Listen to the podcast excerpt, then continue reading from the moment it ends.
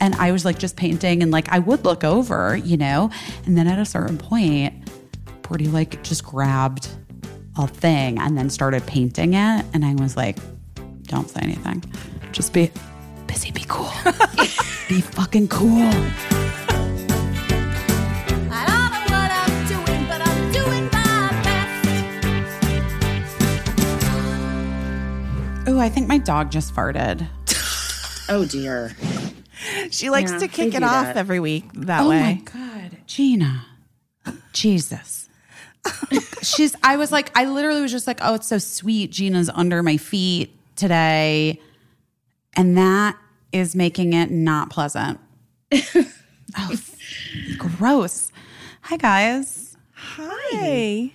What? Oh, go- I mean, it's really bad. Oh wow. Are you are you gonna are you gonna dry heave? I don't know what I'm gonna do. I don't. It's like I don't even know. What I'm trying to back up. Maybe I just like. It's a real Larry King situation, RIP. Oh dear. what? Did you ever hear that? That Larry King, I He would fart? That he oh, was a farter, and I also heard that he had like a.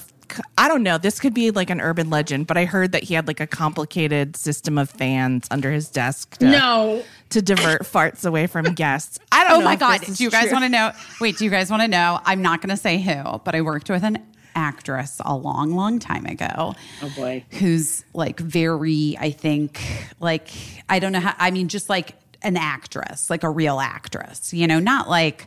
Not like you, Leslie Grossman, or me, Busy Philipps, where people are like, you're so relatable. You know what I mean? Like someone who's like Yes. definitely not relatable. Right. And at one point, I don't even remember how, because we weren't really friends. And then all of us, like, and then occasionally she would, like, on this thing we were working on, occasionally out of nowhere, she would just say something sort of just like wild to me that was deeply personal. But like, I, and it just made me think, like, oh, this is a person that doesn't actually have friends, like, have Right. women, you know, female friends and doesn't know what to do. And at one point, I remember it was just like a lull or something, and she was like, um, "I ate this." Um, I'm not doing an impression, guys. Just FYI, you know, it's really hard for me not to do an impression of people always. But she's like, you know, I ate this. Um, I ate this soup last night on set, and then last night, like in bed, I was like, oh no, I had horrible gas. And so, you know, I just like, I did the pillow trick and then it was fine. And I was like, what's the, what? What do you mean? She had like a significant other that was staying with her, like in, you know, whatever. And she's like, you know, the pillow trick where you just, you take a pillow and you kind of like make it like you're trying to get comfortable, like, you know, like spoon the pillow kind of, and then you just fart into the pillow. and then you throw it onto the ground next to your side of the bed. And I was like, I have never heard of that. And that's fucking amazing. Like, what a wild. Have you guys ever heard of that? Nope. I mean, I have never heard that, um, but it seems like it could work. Are we inventing charcoal pillows I'm just into? saying, I'm saying, I'm saying, I've used the trick now the rest of my life. and it 100% works. Oh Wow. You just have to like, you have to be like just a little sneaky about it. And you kind of just have to make it like you're trying to get comfortable and then you fart into the pillow. It has to be a cool, you have to know it's going to be quiet though. Although I guess the pillow sometimes muffles the noise. I don't know. But this is like if you're with somebody you don't want to fart in front of. But I just, I had like, I had a boyfriend who was like it was that was just like not the vibe like he didn't want any he did not want me to be a person yeah, So, no real, no real let stuff alone happening. Right let alone that so that was where i where i really used that that trick for that relationship but anyway starting off on a good foot hi guys Maybe I you mean- can, can can you teach your dog the pillow trick? Teach your dog the pillow trick. you? That's what I was going to say. Or strap a pillow to her hindquarters. Um, I'm truly. Wait, hold on. I'm trying to like sign up for this like thing, Leslie. You know, this is always like first half of the podcast is me just doing some light housekeeping, Just a little just um, Does this involve children and school and signing stuff up? No, no, no. I am th- I'm gonna do like kind of like a retreat, retreat. type thing. I Mm-hmm. think that's a great idea. I just did a mini version of that after I dropped Goldie off at camp, and it was fantastic. And, and people were like, "Are you so sad that you're alone?" And I was like, "That's literally the best part of it. that I'm by myself. That's the whole point." You know what we should do, Busy? We should introduce our today's guest co-host because we're just talking about her. People know who she is because it says her name right there when they clicked. Just saying, she's Listen, our friend, guys, you've so we're loved just her since popular. You've followed So her much. career. Not really, but you know what? I have. I'm relatable, busy, and that's what matters. I have. I've followed your career closely. I have questions for. I love you on all the horror stories and It's a just not journey. and non horror stories, just like other stories. just the stories. Our stories, stories, our own personal stories. personal stories. I love seeing you in person always. Well, I do want to tell you guys that you know I've sworn off podcasts. I've sworn off of them. Of course, I, obviously. I didn't want to do them, but I would never swear off your podcast because I adore the both of you so so much. So you know, even on a trip, I was like, this is like a lovely, fun thing I get to do. So thank you for inviting me. I'm happy to be here. oh I'm my so gosh. happy to have you here. We still never Um, said her name. It's Leslie Grossman, everyone. Spoiler I did say alert. it. I did say it. I said it. and I said it in the beginning. I know I said it. all right. I did say I said it. It's all recorded. multiple times. so, oh, now I'm you know. now my mom. Oh my god. Okay, wait. Friday is Birdie's party. You guys, Birdie, are you ready for this? Oh boy, what? 13 on Friday the 13th. Ooh, that's Mm-hmm. chic. That's that's a horror story. And by Yes, party. I just Thought want everybody starter. like uh, I just want everybody at home. This is like, look, you know, COVID, blah.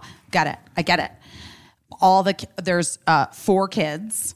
They're all vaccinated and they're all getting tested that day. that's fair. Perfect. And it's yeah. uh and I went one step further and I got and I'm doing like an outdoor sleepover, like in a glamping tent. I feel thing. like I know which company. Of course you and- do. And they're the best. Well, Like, I've never done so it. And I, you know, I have to say, sometimes I get really good ideas when I'm either working out or getting a facial. Those are like the two places where I get my best ideas. Ask Caissie. Yeah. Caissie, Yeah. that's Yeah. true, right? That's true. How many times have I called you after a workout and I'm like, we should do a talk show or whatever? You know what I mean? Yeah. Um, every time. We should book Leslie Grossman on our podcast. um. Uh. Anyway, I came. I had a facial. I've been like a little bit because of COVID and because like I just uh, didn't even know what was possible for Birdie's birthday, and I just feel like, like what are we? What are we even doing here? Like I, I don't know. But I know it's a big. De- it's a big deal. 13 and on The Friday the thirteenth Yeah. which is also, you know, their golden birthday and a spooky day. Are you going to have during the glamping? Are you going to have someone in a hockey mask scare them? I mean, obviously me, but can you imagine? But you know, you're My- doing you're doing the right thing though, because you know it's funny. I'm at an age in my life where I'm like, if you told me, Leslie, you can never leave your house again, I'd be like, oh well, like I'd be actually fine with that. I cannot doom my child to the same existence. Right. And the thing that's been so, I mean, there's a thousand things that are so terrible about this time, but when you're the mother of a younger child, that I'm just like, no, no, I can't have this be her childhood experience. I just can't. Like, I, I need her to have some normalcy. And I think it's, you have done everything possible. I mean, gosh, you've had them vaccinated, you're having them tested. They have a right to celebrate, to see their friends, and to do it in a way that you've mitigated as much as you possibly can. I don't think having nothing is the right choice. Yeah. I really, really don't, because mental health is major. And like, I'm, I can't like when school first shut down. I was like, I get it. That's the right thing. I swear to God, if her school closes for this year, I, I, I, I, I Well, and it's it's not know, even we- me. You know, the school around the corner from where we were renting in New York they were in person. They were Amazing. potting, but they were in person. And the kids were able to go. My kids went to school the entire school year last year. It's so lucky. It's and they're lucky. they never got shut down because they had really great protocols and they took such good care of making sure that it was like safe. But uh but yeah, but like that I do think that the benefit, the mental health benefit for especially like the preteens and the teenagers and like Caissie, like you're young guy, you know, you're young men, young men, old teens, young adults. Young adults. Um, I think the mental health, like the long term mental health effects of this time is something that we all, and we all have to like give them a fucking break. Like Oh, Cricket yeah. has taken to sleeping in bed like every single night uh, with me. And I am just like, you know what? At this point, I wish Goldie would do that. I Wow. wish. I'd be like, come on, do you want to come sleep in my bed? She'd be like, absolutely not. I would be thrilled. Goldie, Goldie's 14 now, a year older Yes, than she's Birdie. almost 15. oh wow. Goldie was like one of the first kids. I feel like like you canceled Goldie's bat mitzvah, right? She was the very first She was one the that first got- one. That got canceled. We had 275 people coming. I remember, Oh my and I remember. I, I don't know if I reached out to you directly, but I remember thinking like "fucking good for you" because it was a it was a time when people were. It was like right on that cusp when people were like, "Do we still do it? Do we not do it? Do we still do it?" And you were like, it was i'm not gonna lie to you i you know i only have one kid and her bat mitzvah was something that was i was very excited about Right. i mean i had i had a breakdance crew that i hired to walk her into her party it was gonna Oh. be great and Was there a kid um, named Dimitri that was hired? Do you know?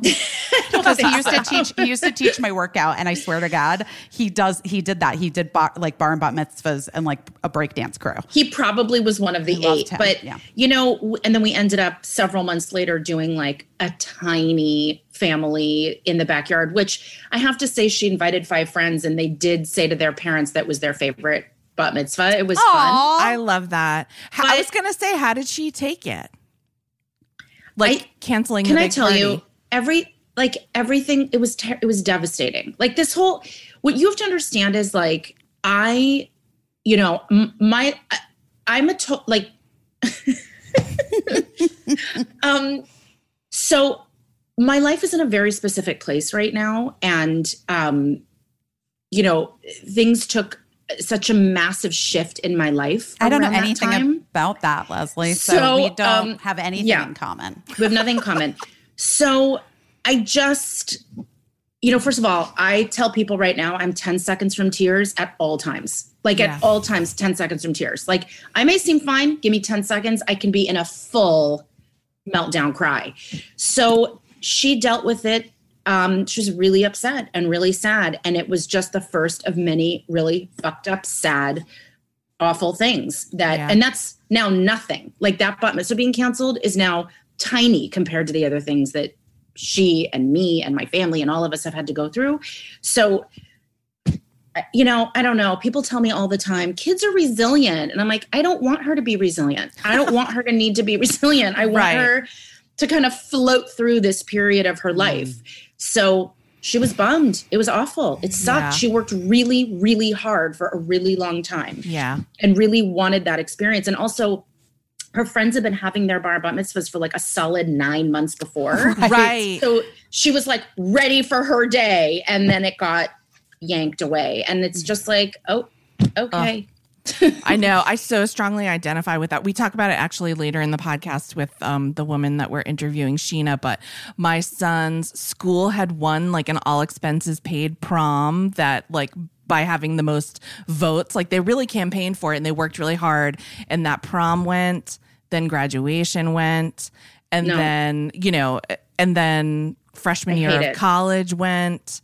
I And, hate it. Yeah. So it's really but I have to say my my son, I keep saying this about him cuz he's also been through a lot uh lately, both of my kids, but he's the best person to have like he always makes me feel kind of like, oh, you know, because I'm like, this is awful, this is terrible. And he's like, well, you know, it could be worse. And I'm like, "D- please don't tempt fate. But that's you know? great. Like, Yeah. how amazing that he has that attitude. That's really amazing. You're I mean, a good ki- mama. kind of until something actually is worse. And then I'm like, thanks for mentioning that it could have gotten worse.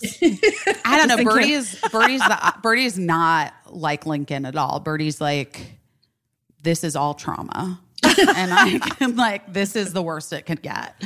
You know? And sometimes Yeah. Birdie's right. And sometimes Yeah. I'm like, dude, it's literally just Baskin Robbins. You know what I mean? We're gonna we're gonna live without stopping right now. Yeah, yeah. I think But- I think Lincoln realizes it's trauma. I think he's just attuned to everyone's trauma so much that he's like, Yeah. well, my I have like a medium trauma, and this person has a double XL. You know, Are you a Temple IKAR person? Is that where you Me? go? Yeah. No. No, I have get- many friends that do, and I love that rabbi. She's I love incredible. that. That's what I was gonna say. I just fucking love that rabbi. No, she's wonderful though. Yeah.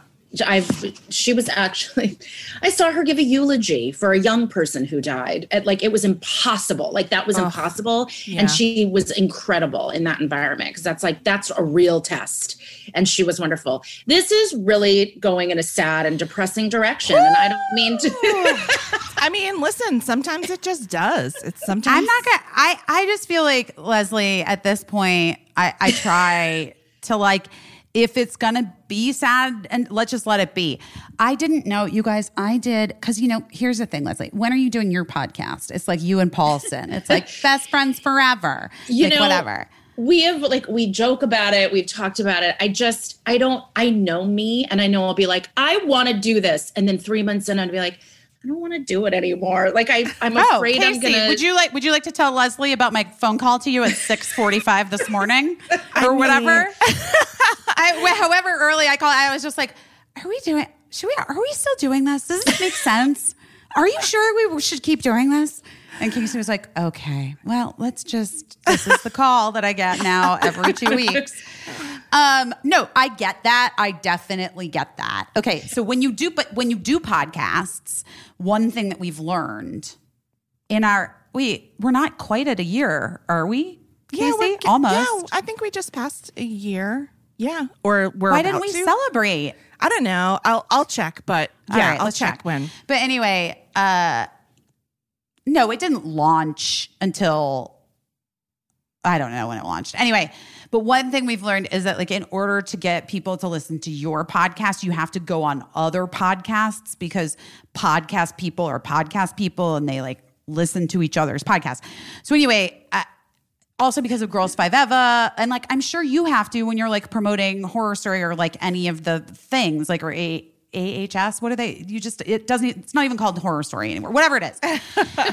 it's so hard because I love all the Ryan Murphy things, and then sometimes I'm just like, there are too many. Like I can't. I will say this, and this is I have nothing to do with this. I don't even know why I'm talking about it, but well, it's because people I love are on it. You guys are gonna die when you see Crime Story. You're actually gonna die. The new I Crime well, you Story. know, uh, you know, my I was real upset that um I was going to audition for Ann Coulter, and then Oh I my didn't, God. and then they and then they offered it to whoever it was that was doing it. And then I guess she's not doing it now. And now Cobie Smulders is doing it, which actually then I was thinking about it and I was like, oh, Kobe is like great for that. But I was like really trying like I was really like working on it. And then, and I was so annoyed when they, this was pre Girls5eva. And then I was like so fucking annoyed when it was like an offer to someone because I hate, that's my least favorite thing. And I'm just like, guys, this is why I quit acting. So that's literally like I've never not had that happen where I like test for something and then they were like, no, it was always an offer to someone else. We were just sort of filling time until that person. It is. There's Deal. nothing. That's the. I swear to God, I feel like that is the worst part of being an It is. actor. It's You the know- time waste. Yeah. You know that Marc and Abby were friends with. They cast this this woman. They met her because they cast her in their film school short film that like got them basically got them their manager and then they sold Never Been Kissed like before they graduated from USC. Wow. But they had cast this actress and a couple years after that or a year or two after that she was cast cast as Samantha on Sex in the City. oh no. And oh, then, but like Darren Darren Star had apparently always wanted Kim Cattrall, and she was saying no, no, no. And then they like this woman, this actress Lou, flew to New York, like, you know, for the job, was moving to New York. There was like a big going away party for her and everything. no, no. Flew to New York and um and did the table read and was then like Kim Cattrall's came back, came like she came back around and she wanted to do it because she was a star. Like Kim Cattrall was like, and they paid they paid Lou out, and obviously she is not Samantha from Sex and the City, and it was like I think really just the most devastating. I want you to know that that story um, has filled me with a rage that now I will carry with me for the rest of my days. I also like. Here's the thing about acting: when people ask me like, "Should I do it or do I want to?" I'm like, "This is what you need to know right off the bat." The amount of ways that you are going to get your feelings hurt is it's not even quantifiable because you would think like, "Oh, well, okay, so all of these terrible things have happened to me. I've re- no, the odds are not in your favor. There's No. no odds. It can never end because there's so many different ways for bad things to happen. My uh, Jenni Konner and Ali Rushfield wrote a pilot a thousand years ago that was being made at ABC, and there was a part for Leslie Grossman, and I went. They made me test for it, and I didn't get the part of Leslie Grossman. Oh, you never Oh get the my part that they write for you. By the way, Right. I just want to So- say that that's a that is a given. that is a given. I mean, that's like that's like tattooing someone you're dating's name on your body. It's gonna mm-hmm. you guarantee it's not gonna work out, I guess. Oh but my so it's like I've had like every really horrible thing has happened. So you have to just be able to say, okay, well, now that's another thing on my list of terrible things that have hurt my feelings that part of me will never get over. And I've died a little bit today. I was like weird. I mean, she does not act, hasn't acted for. I mean, all, honestly, at least. oh, I mean, at least 16, 17 years, this woman, Lou. But there was part of me when, like, it, you know, obviously there's whatever drama there is with Kim Cattrall and the Sex and the City people, and they're redoing, you know, they're doing a Yeah, new, right. whatever, what is it called? What is it called? It's, so like, weird. And then there was two. I don't know. No, What is yes, it called? I know. It's, like, and it's just like that, Oh, and and just just, like like that. that. Oh. Oh my God. And just like that. Anyway, but when they announced that, I was like, good Lord, why wouldn't you call that actress Lou and be like, just let's Aunt Vivet. Like, Yeah. just, you just come in. Or like- Samantha. yeah, or she was like always Samantha's like a fever sister dream. Right. yeah. Like, yeah. yes. Or like, or, Or, like Samantha got so much plastic surgery that she looks Right. like this woman. Guys, there are workarounds. There- all have, I'm saying have we never is watched like, soap operas? all Come I'm on. saying is like also just like bring that lady in for like an episode. You know what I mean? Just give right. give it the thing. I don't know. I'm not much of an actor, but I feel like like on a on a micro scale, a lot of similar things happen to writers, Oh, and yeah. it just like in life, Hollywood break, but also regular person break.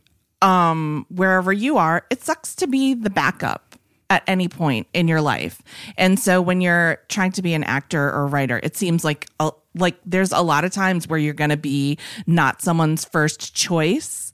And it's you know it's not a good feeling in relationships. It's not a good feeling in friendships to be someone's backup friend. And so trying to make like an entire career out of it is like and good for you if you're never the backup but most people who do it are the I backup wonder what that's like, never being the backup.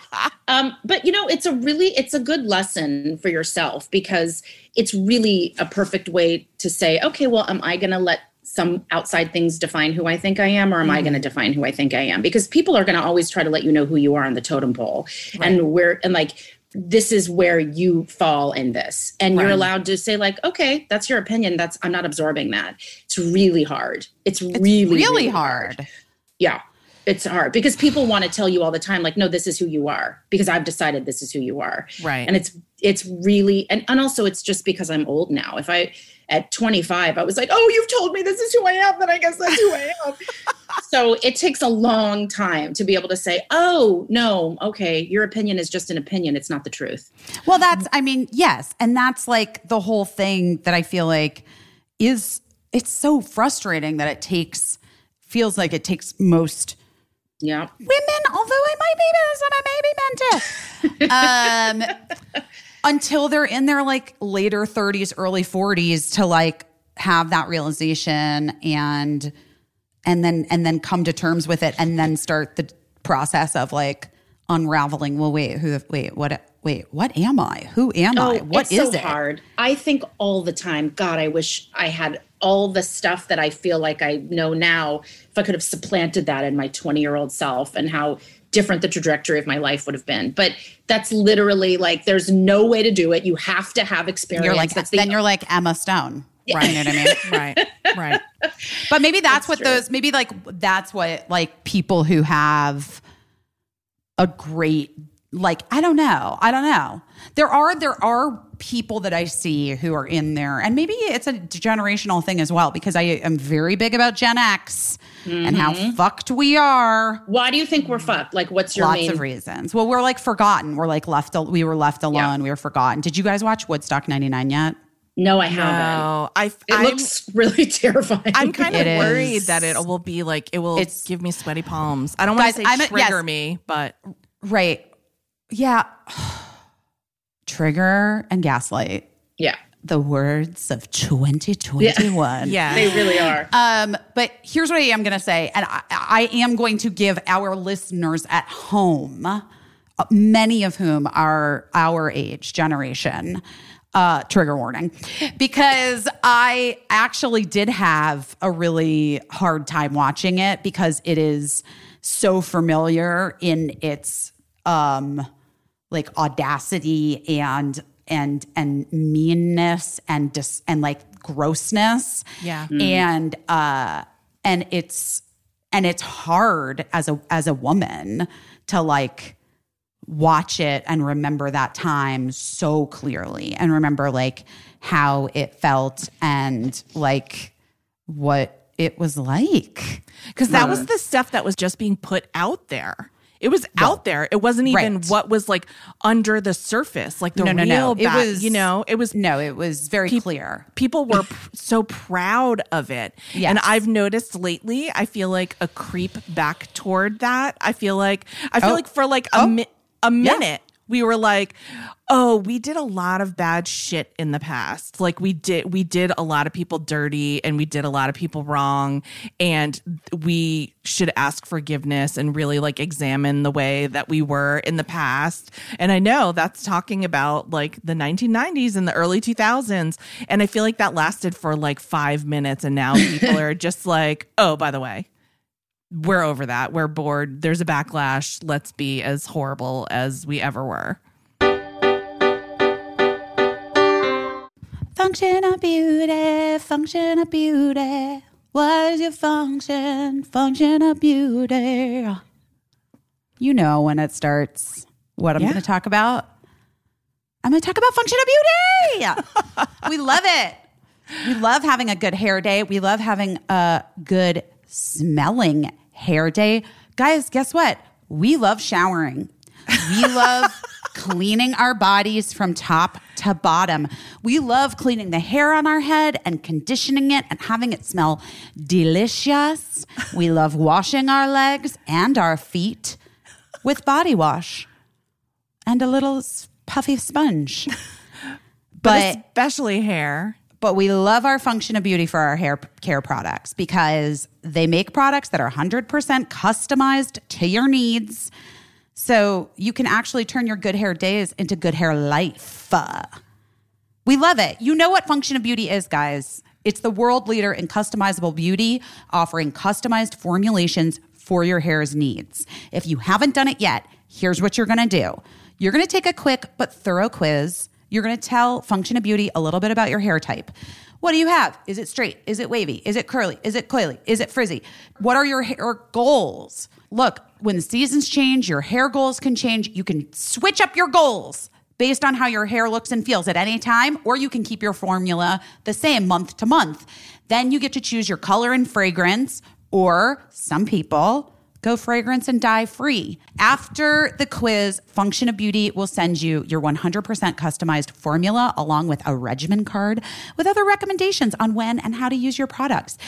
Function of Beauty also just launched its best in class subscriber program, which I'm on function with benefits. Love it. yes. Subscribers get discounts on every order, a free treatment like a hair mask or a serum or a leave-in on every every four orders, and access to exclusive fragrances and colors, early access to new products, and more.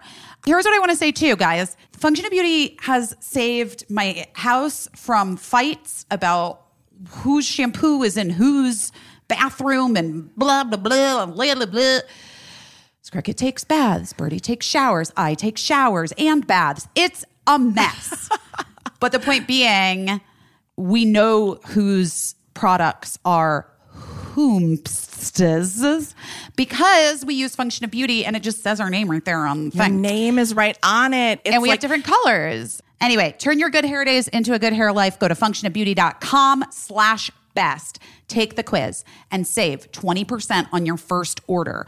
Go to functionofbeauty.com slash best to let them know that you heard about it from our show because we need credit and get 20% off of your order. That's so exciting. Functionofbeauty.com slash best.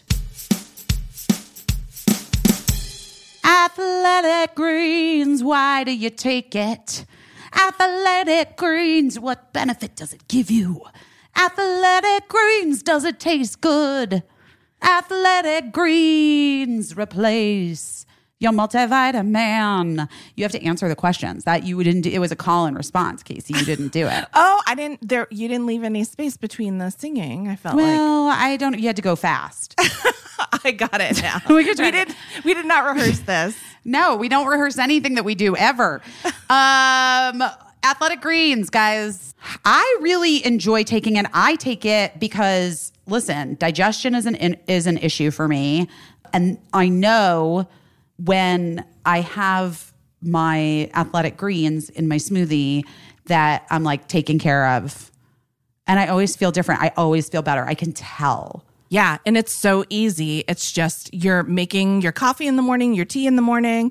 If you are a smoothie person, just make some athletic greens. It's such an easy way to just work it into your daily life. One tasty scoop of athletic greens contains 75 vitamins, minerals, and whole food sourced ingredients, including a multivitamin, a multimineral, probiotic, greens, superfood blend, and more. It all works together to fill the nutritional gaps in your diet, increase energy and focus, and aid with digestion. See, I said that. It does help me with my digestion and supports your healthy immune system, all without the need to take multiple products or pills. Because sometimes I look at those pills and I'm just like, not today. Not today, sir. Also, this is lifestyle friendly, whether you're keto, paleo, vegan, dairy free, gluten free, and it contains less than one gram of sugar without compromising on the taste. And right now, Athletic Greens is doubling down on supporting your immune system. They're offering the, our audience a free one year supply of vitamin D and five free travel packs with your first purchase if you visit our link today. Visit athleticgreens.com slash busy and join health experts, athletes, health conscious go getters, and just random ass podcasters who make a daily commitment to their health every day. Again, simply visit athleticgreens.com slash busy and you can get a free year's supply of vitamin D and five free travel packs today. Well, th- I think that there are people who are using the last chunk of time as an opportunity. And any anytime there is like a little bit of a step forward, right? There's there's some faction of people who are going to see it and be like, bah, bah, bah, that's not what we want. So we're going to like go twice as hard to try to Right. slam the door shut. Right. And so, I mean, yeah, Well, it's, I do, I know- get what you're saying. I, I think what's so upsetting too, and you see it a lot right now with like COVID deniers and anti vaxxers and anti maskers, that there's a lot of like sociopathy in our culture. I don't know, I think it's all over, but I think in America, you really see it where people are not burdened by a conscience. Like, you know, I think we see it in like our highest levels of government. Like Mitch McConnell isn't up in the middle of the night worrying about people's ability to like get food on the table. Right. He's sleeping fine. Like he has no problem. And I think you really see that. And people like want to feed that. Like it Right. like that feels good to them, which is Yeah. really intense. Like someone wrote a comment to me today on Instagram. And, you know, I'll go through phases where I turn my comments off and that'll go for months and months and months. And then sometimes I'll turn them back on. And sometimes I read them and sometimes I don't. But, um, you know, I post, I'm annoying and I post, I, I really feel strongly about people getting vaccinated and caring about their fellow human. And somebody wrote to me, Your health isn't my responsibility, and my health isn't yours. And Wow. I that was so disturbing to me, you know, Wow. and it was so um, intense. It's like, no, this is a this is a contagious disease. So your health is my responsibility. Right. And my biggest, like the thing with COVID, obviously, I don't want to get terrible COVID and wind up in the hospital. But guess what? I really don't want to have happen. Me give it to someone else Yeah. that I love, or even just someone I don't even know, and then they get critically ill. Right. I don't know. Like that would fuck me up so badly. And what we're seeing is people who are like, I don't care about you. Your health is not my responsibility. Yes, it is. Right. A stranger's health is my responsibility right now. I have a responsibility to you It's a and to my community. it's a natural conclusion when you think about how many people are like yeah no your my guns are none of your business Well, and it's like well okay but when your gun is used to you know accidentally kill someone or intentionally kill someone or whatever then it kind of becomes other you know and so contagiousness is similar in that way to a bullet flying or a car mm-hmm. crashing into people on a sidewalk or whatever. Like we do it, it's it's a natural conclusion i think to this constant drumbeat we have in america of like freedom but it gets perverted to where like your freedom means more than anyone else's freedom to live right. right and this and this is and this is where and this is where i get real crunchy when people try to say and say to me well but you're you know you're very um pro-choice. And isn't that as- isn't your body aren't you allowed to just do with your body what you want to do with your body? And i get so fucking wild because like my reproduction actually doesn't impact you and mm-hmm. doesn't affect you or your elderly grandpa but right but you not deciding to like be irresponsible could impact my Yes. elderly grandpa I mean, it's just not lo- people are just not being logical. Imagine if s- here's something I do to my body sometimes. Sometimes I get tattoos, right? Okay, imagine if um I walked around and my tattoos spread to other people that didn't want them and suddenly they found themselves with like wolves howling at the moon on their bodies because I walked by them. I might I might reconsider Guys, here we are. We're at the part of the podcast where Caissie comes up with an analogy. and this is like, don't put your wolves on my body. And that's our new t shirt, guys. Don't put your howling wolves on my, My body. body. It's a Pro-vax. genius, genius. I mean, that's actually a really brilliant way to put it. It really is. it just might make me reconsider if there's a chance that what I'm putting on my body is going on someone else's body against their will, it might make me consider, oh, I'm not going to do that right now because but for the Wow. good of everyone, not everybody wants a howling wolf on their body. What's that saying though? I don't know how to tell you that you should care about other people. Yeah. Like I don't know how to tell like okay, like how do you not get it? I don't I don't understand. And I know that there's more good people than bad people and there's so many people who are so fantastic and wonderful and care so much. But this is, you know, there was that um Jennifer Aniston had that interview come Oh, out I where she was like I've cut people out of my lives who won't get vaccinated. And you know people had so much to say about that. And i was like no no but that's an that's that's a really good clue into who they are as people. Right. so and unless i mean look there are people that have very specific medical issues and they are not able to get vaccinated. I'm not talking to those people. Right. you know what i'm talking about um, that's a that's in, that's indicative of a worldview, and you're Right. allowed to say, "I don't want those people around me." If that's your worldview, Right. It's just you're just making another choice with your body, which people should respect if that's Yeah. What their whole mantra is.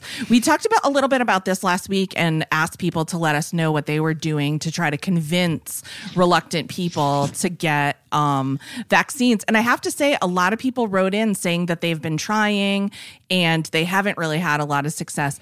One person had a ton of success, and I don't want to blow her up, but the things that she did, I I deeply admired. Wait, What- what? what did she we need do? to know.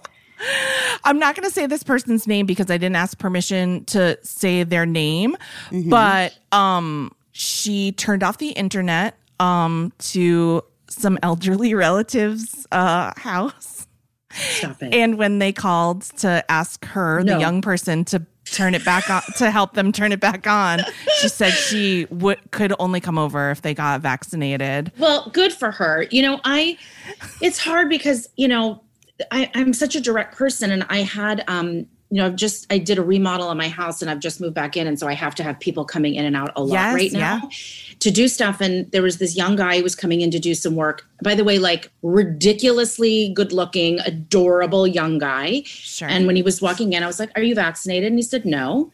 And I was like, Okay, then you're going to have to wear your mask. And then as he was leaving, I did say to him, I was like, Can I ask why you're not vaccinated? And he was like, Oh, it's just, I don't trust it and it's too experimental or whatever. And I, you know, I, I took a breath and uh, I just said, I can, can you, can you think about it, please? I was like, Can you please just think about it? I was like, young and healthy people are getting really, really sick. And even if you personally don't get really sick, so many people can. And then I said, and I was trying to be nice. And then I said, if someone around you gets COVID and they get it really badly and you've given it to them, I want you to think about me telling you that you should have gotten vaccinated. Whoa! And he was I like- love it. He was like, oh, bye. Like I was just, it was not appropriate on any level. But I, I was like, love think of me. Just think no but of that. listen you're one of the stars of american horror Story. Yeah, so- it is a What little the- creepy. What's a little? I'm. In, I'm like. I feel like that dude probably went. But like, I mean, can I take a second to make another metaphor? Please. People don't want to get vaccinated because they think it's experimental. Oh my But can I tell you that when you come in contact with the COVID virus, that virus is in effect vaccinating you with really fucking experimental shit that's about to happen to your body. You don't know mm-hmm. what's going to happen. You don't know how it's going to mutate. So just because it didn't go into your body with a needle doesn't mean that it's not an actually really bad, ever changing thing. So if you don't want shit in your body that you're not sure what's going to happen or where it came from. or where it came from, mm-hmm. why would you not do a small thing to prevent this actually factually, statistically horrifying shit to come into your body? You could stop that. If you don't like bad shit in your body, COVID's makes- bad shit.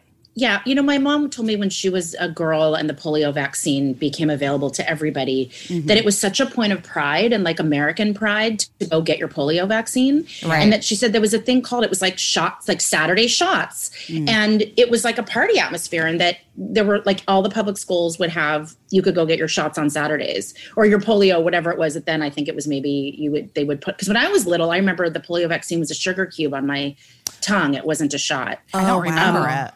I remember it really, really Wait, I didn't vividly. probably. Wait, did I not get it? Don't you not get it anymore?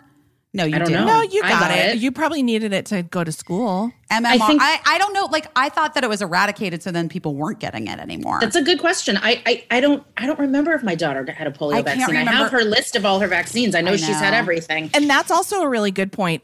All of this shit that we eradicated with vaccines is such not a big deal anymore because we got vaccines that we can't even remember what we've been vaccinated for or Well, not. Well, what happens is is that there's too many people who don't know anyone who had polio. Right. And if you know someone who had polio, then you would know how serious that shit Yes. is, and you would do anything to make sure you didn't get it and your loved one didn't get it. yes, yes. Our kids didn't get it. It hasn't been used uh, since 2000. Oh, then our But- kids didn't get it. Yeah, our children didn't go. get it. Did they get Um, smallpox busy? Because I know smallpox was eradicated, I think, also. But I wonder. if- Polio was eliminated from the United States in 1979, the year I was born. Wow. and in the Western Hemisphere in 1991. Wow. So we've done it before. It's it would be possible. Wow. But I also think another thing that is very seems uniquely American, but maybe it just seems that way because that's my experience, which is kind of like proving my own point, is that people constantly talk about doing I did my own research and I came to this conclusion. And I'm just like I really did think- my own research is like I've this is now I've like seen this on a I've had I've had I've had a guys I've had a moment this past week or two with people that I n- know know and I'm just like eh, oof, wow No, and no, it's no. it's like done. I just I'm like I can't I can't entertain this fucking bullshit anymore. Like I'm not do your own research motherfucker. Okay. All right love. Yeah And, I'll like- go to your fucking site. No. I can't. I have no tolerance for it. I really don't. And there's all these articles about how you kind and if you really want to change people's mind. I'm just like I'm maybe I'm just not not that person. I don't know. But here's what I'm going to say. We need, I'm going to stop talking about this because listen, the people who listen to this podcast know how I know. feel. I know, And yeah. no, no, no. And and if they don't want to get vaccinated, we're just they're they've already turned us off. And the other thing is uh maybe we I mean, I hope that we can all have conversations with people. I I personally, if you're sitting there and you're like, I know someone and I feel uncomfortable by it, same girl, same. I'm with you because I have had an experience in the last two weeks where I'm like, was talking about it with Caissie uh, on the phone this morning where I'm like, I literally don't even know what to do. I'm like, I, and I feel stuck. it's putting you in a position to make a choice. Yeah, and I and I don't cut and I something out of your life that's like important to you. well, but I Well, it's done. It's fucking I'm done. sorry we went on Sorry, this it's done. Rant. Let's It's talk done. about something fun for, with our time together, with the time that we to have. bring it all the way back. I went on this podcast to promote, yes. I think Girls5eva and this podcast. And we start the podcast and the and I like, okay. One thing that the everybody here knows that I need to share with you is that I don't read emails really clear like really closely that are sent to me. I don't like particularly pay attention like when my like when my people send stuff my way or like my publicist they're like you're gonna go do this talk show and then i'm like oh i'm oh my god i'm doing watch what happens live today and i'm like on my way there Right. okay Yeah. like that's the like this is the attention to detail i have at this point in my career which is like tell me when to show up and what to wear and have somebody show up and do my face and we're good so anyway i start this podcast and um the, it was two women and we were sort of like chatting before and then she was like busy like okay so blah blah blah blah. And then she was like i just want to know like a thing that you're like not over or something like that. And i don't i don't even know if i like I, it went so dark so fast. And you guys i was doing a pop sugar podcast about like what like 90s thing are you like not over yet? Like, is it like the Britney Justin breakup or like whatever? And I don't, I can't even, I won't even, it came out today. I'm not even going to listen to it. I just remember when it became clear to me that that was what I was supposed to answer. I think I, I think I answered like rape or I'm not even kidding. Like, I'm still not over like, like Harvey Weinstein. Like, I don't even Yeah. fucking know. It was just so Maybe it was Britney Spears. Maybe I was like her because it was because we did it a couple weeks ago. I don't even fucking know. I just know that it went I went so down into this like very dark like thing of like how my brain works where I'm just like, well, this is the thing that I can't, I'm not over. I can't stop thinking about it. It really drives whatever. And then they were like, mm-hmm. Like. I was like, I'm so, oh shit, is that not what you Oh, you just meant like something fun. oh, I'm sorry. My brain is not there these days, That guys. is- I don't know. You It's must have fun. said you must have said something because it did come out today. I haven't had a chance to listen to it yet, but I have gotten the Google alert of Oh, whatever you said was picked up. Oh, Wait, can you just let's look, right now? Will you just look? Let's Just look. look. You look for me because I can't do that for myself. Oh my God. Let's In look. the meanwhile, I want to tell you what my free will astrology just popped up and said um, for this week. Life always delivers the creative energy you need.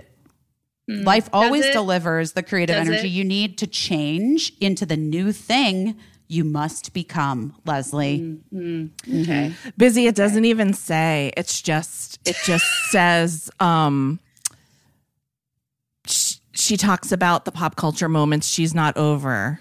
Oh, okay. including her BFF Michelle Williams' tragic fate on Dawson's Creek. It just said including. Oh. It didn't. No, but I'm Okay. saying it's not. Uh-huh. It's not saying what you Right. said because it's probably too dark to print. I'm guessing. I don't know. Okay, well, so so so I, I don't even know. I, I I it wasn't great, and maybe they edited it out because maybe they were like, "That's not what this podcast is about." Can you talk about Dawson's Creek? Maybe. you know what I mean. And I was like, "Fine, let's let's redirect. Let's Busy- redirect." Do you remember on Busy Tonight? This is okay. Here's a fun behind the scenes from Busy Tonight for people that are listening. Tina Fey was one of our executive producers, along with Busy and me and uh, Eric Gurian, who you've heard us mention, and uh, David Miner, who you haven't heard us mention. Um, but Tina would pitch ideas for the show, and she had this idea for the show that we loved Oh because we were We always loved it. We And were always wanted trying to do it. She wanted to do it. We were always trying to do like little, like we did Be True Hollywood Story, which was like E True Hollywood Story, but it was like a funny, embarrassing moment that we'd reenact with like Tracee Ellis Ross or whatever. Or we made people's dreams come true, or we Or did we that make- yes. insane, like American Horror Hamster or whatever with Yes. you. That was great. American that It was Horror, actually That was one of the highlights of my life. It was really fun. and I we made it. Mario Kart for who did we make Mario Kart? Shane West. Shane West. And we made uh, a whole park appear for um Josh Groban. for Josh Groban. Yeah, so that those were successful bits that we did on Busy Tonight. Tina had an idea because we're we were all criers at the show. She wanted to do this bit called "Take Me to the Place You Cried." she was like, it is, a, and it is just true. Anyone who's like in entertainment, especially actors, like have a story of where they had their breakdown in LA. Right. Like where, like I know mine is the corner, like where you get. You could either go onto Cahuenga or you could get on the 101 off Highland. And I was late to an audition at Warner Brothers, and this uh. motherfucker would not let me in. And I was like, practicing my lines and I had just like literally gotten off the phone with my manager telling me I wasn't getting another job, you know, and I lost my shit on the guy that wouldn't let me in. And I was just like, I just want to be an actress.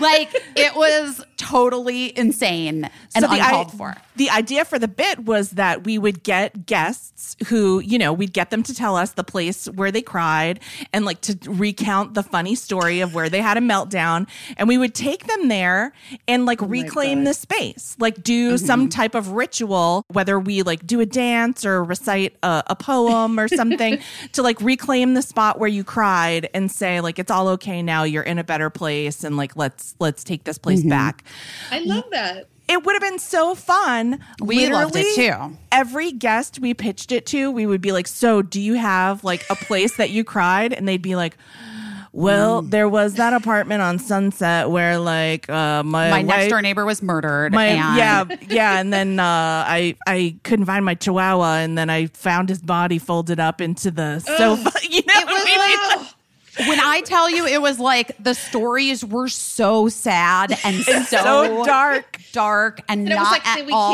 can't do this. Yeah. No. We're looking for like a lighthearted, like I lost my shit moment. And every person was like, oh, here's the place where, you know, I found out that my entire life was a lie. And I was, Well, my let me ask a accountant had taken all my money. Those are too dark. So busy. I have a question now that you are you're living in New York. Mm-hmm. That um, you know, I do most of my crying in my car. Like that's Mm. my main cry place. So I always have like a full. You always have to have Puffs Plus because if you're Mm-hmm. in a phase where you're crying a lot, a regular Kleenex is going to really make your nose too rough. Too rough. Correct. So I always have like a three pack of Puffs Plus wherever I am. And in my car, there's always one. And so, and I always notice people crying also in their cars. And I always want to be like, same, like I get it.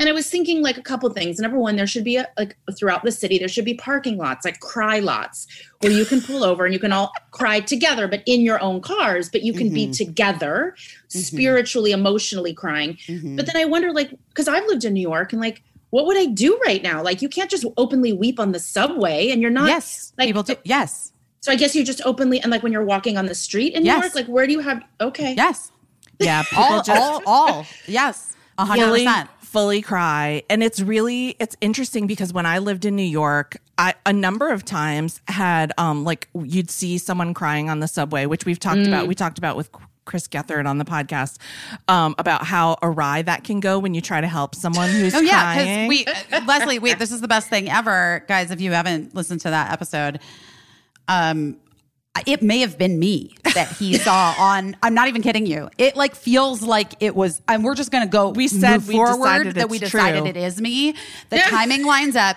I had such a major fucking meltdown on a subway on on the exact train going the same way um, at night uh, at when I was in New York when I was like in my 20 early early-ish 20s doing this Broadway workshop thing and um and he and I don't particularly remember this part but he said he tried to ask he like went and was like are you to this blonde lady young woman young woman if she was okay. And she like was like no absolutely not. Don't even fucking talk to me. Get the fuck on.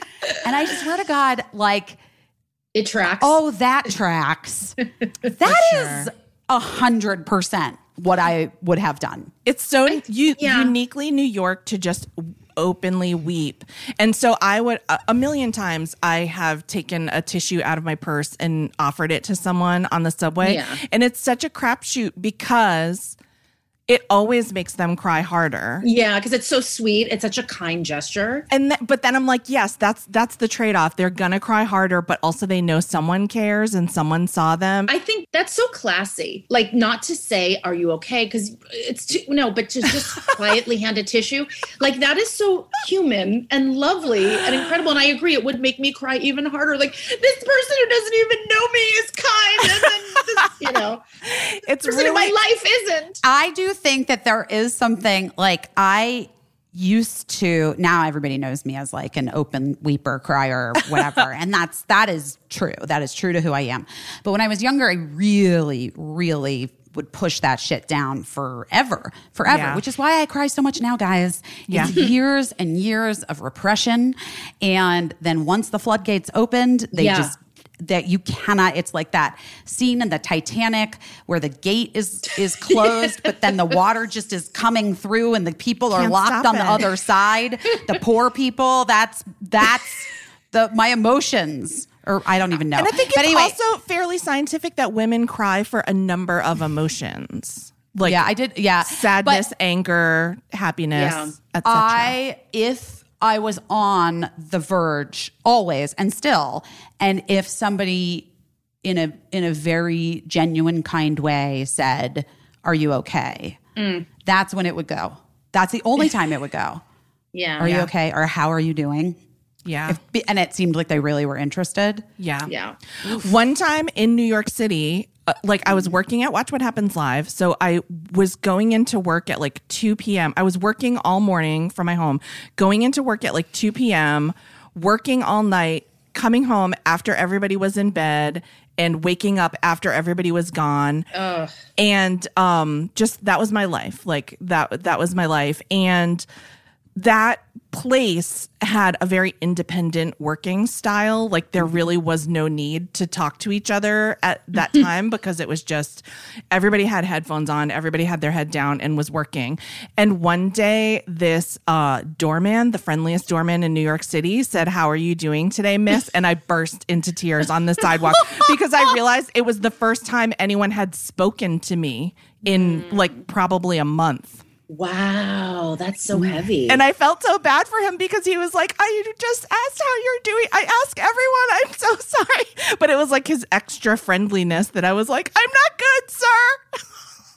you know, Oh it's so funny because, sir, I'm not good.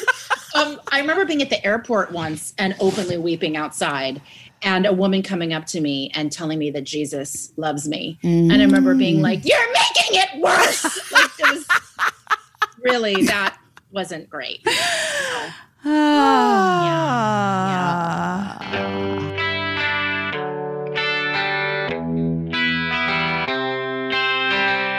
Olive and June, Olive and June, ah. Olive and June. Ah. They can Olive and June. I'm just going to say you guys can use that if you want, guys. we've heard from so many of you. So many of you have emailed us and said that you love your Olive and June Mani system. Um, it's the answer to salon perfect nails at home.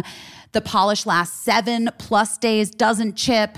And with the Mani system, each at home Manny comes out to just two dollars. It's amazing. I, we we're both fans again of Olive and June. I'm a big fan of the company. It's woman founded. The founder, Sarah Gibson Tuttle, and she really set out to make a product that solves every single concern or problem you've ever had surrounding trying to do your own manicure at home instead of spending hundreds of dollars at the salon, which right now I'd love to stay out of a salon if I can. Yeah, I mean that's that's the facts. That's Yeah. the facts.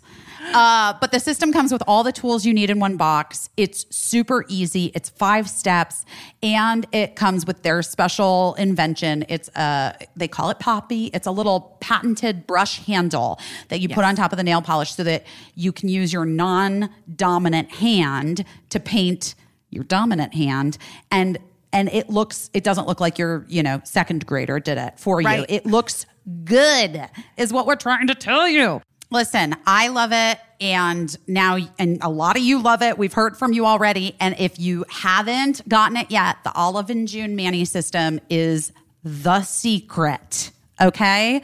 And you can get 20% off your first mani system with our code best. So your new nail life is here guys. Get 20% off your first mani system when you use the promo code best at oliveandjune.com. We are all done with expensive bad manis. This is who we are now. And plus, tag us in your photos of your Olive and June manis. Oh yeah, I want to see it. I want to see. it. I yeah, see. I want to see your cute manicures because uh, you I know. actually have to go do one now. I'm not kidding because you know I'm trying to I'm trying to be good to my nails now. yeah, yeah, you're taking care And of Olive those and nails. June is uh, helping me. Here for that journey.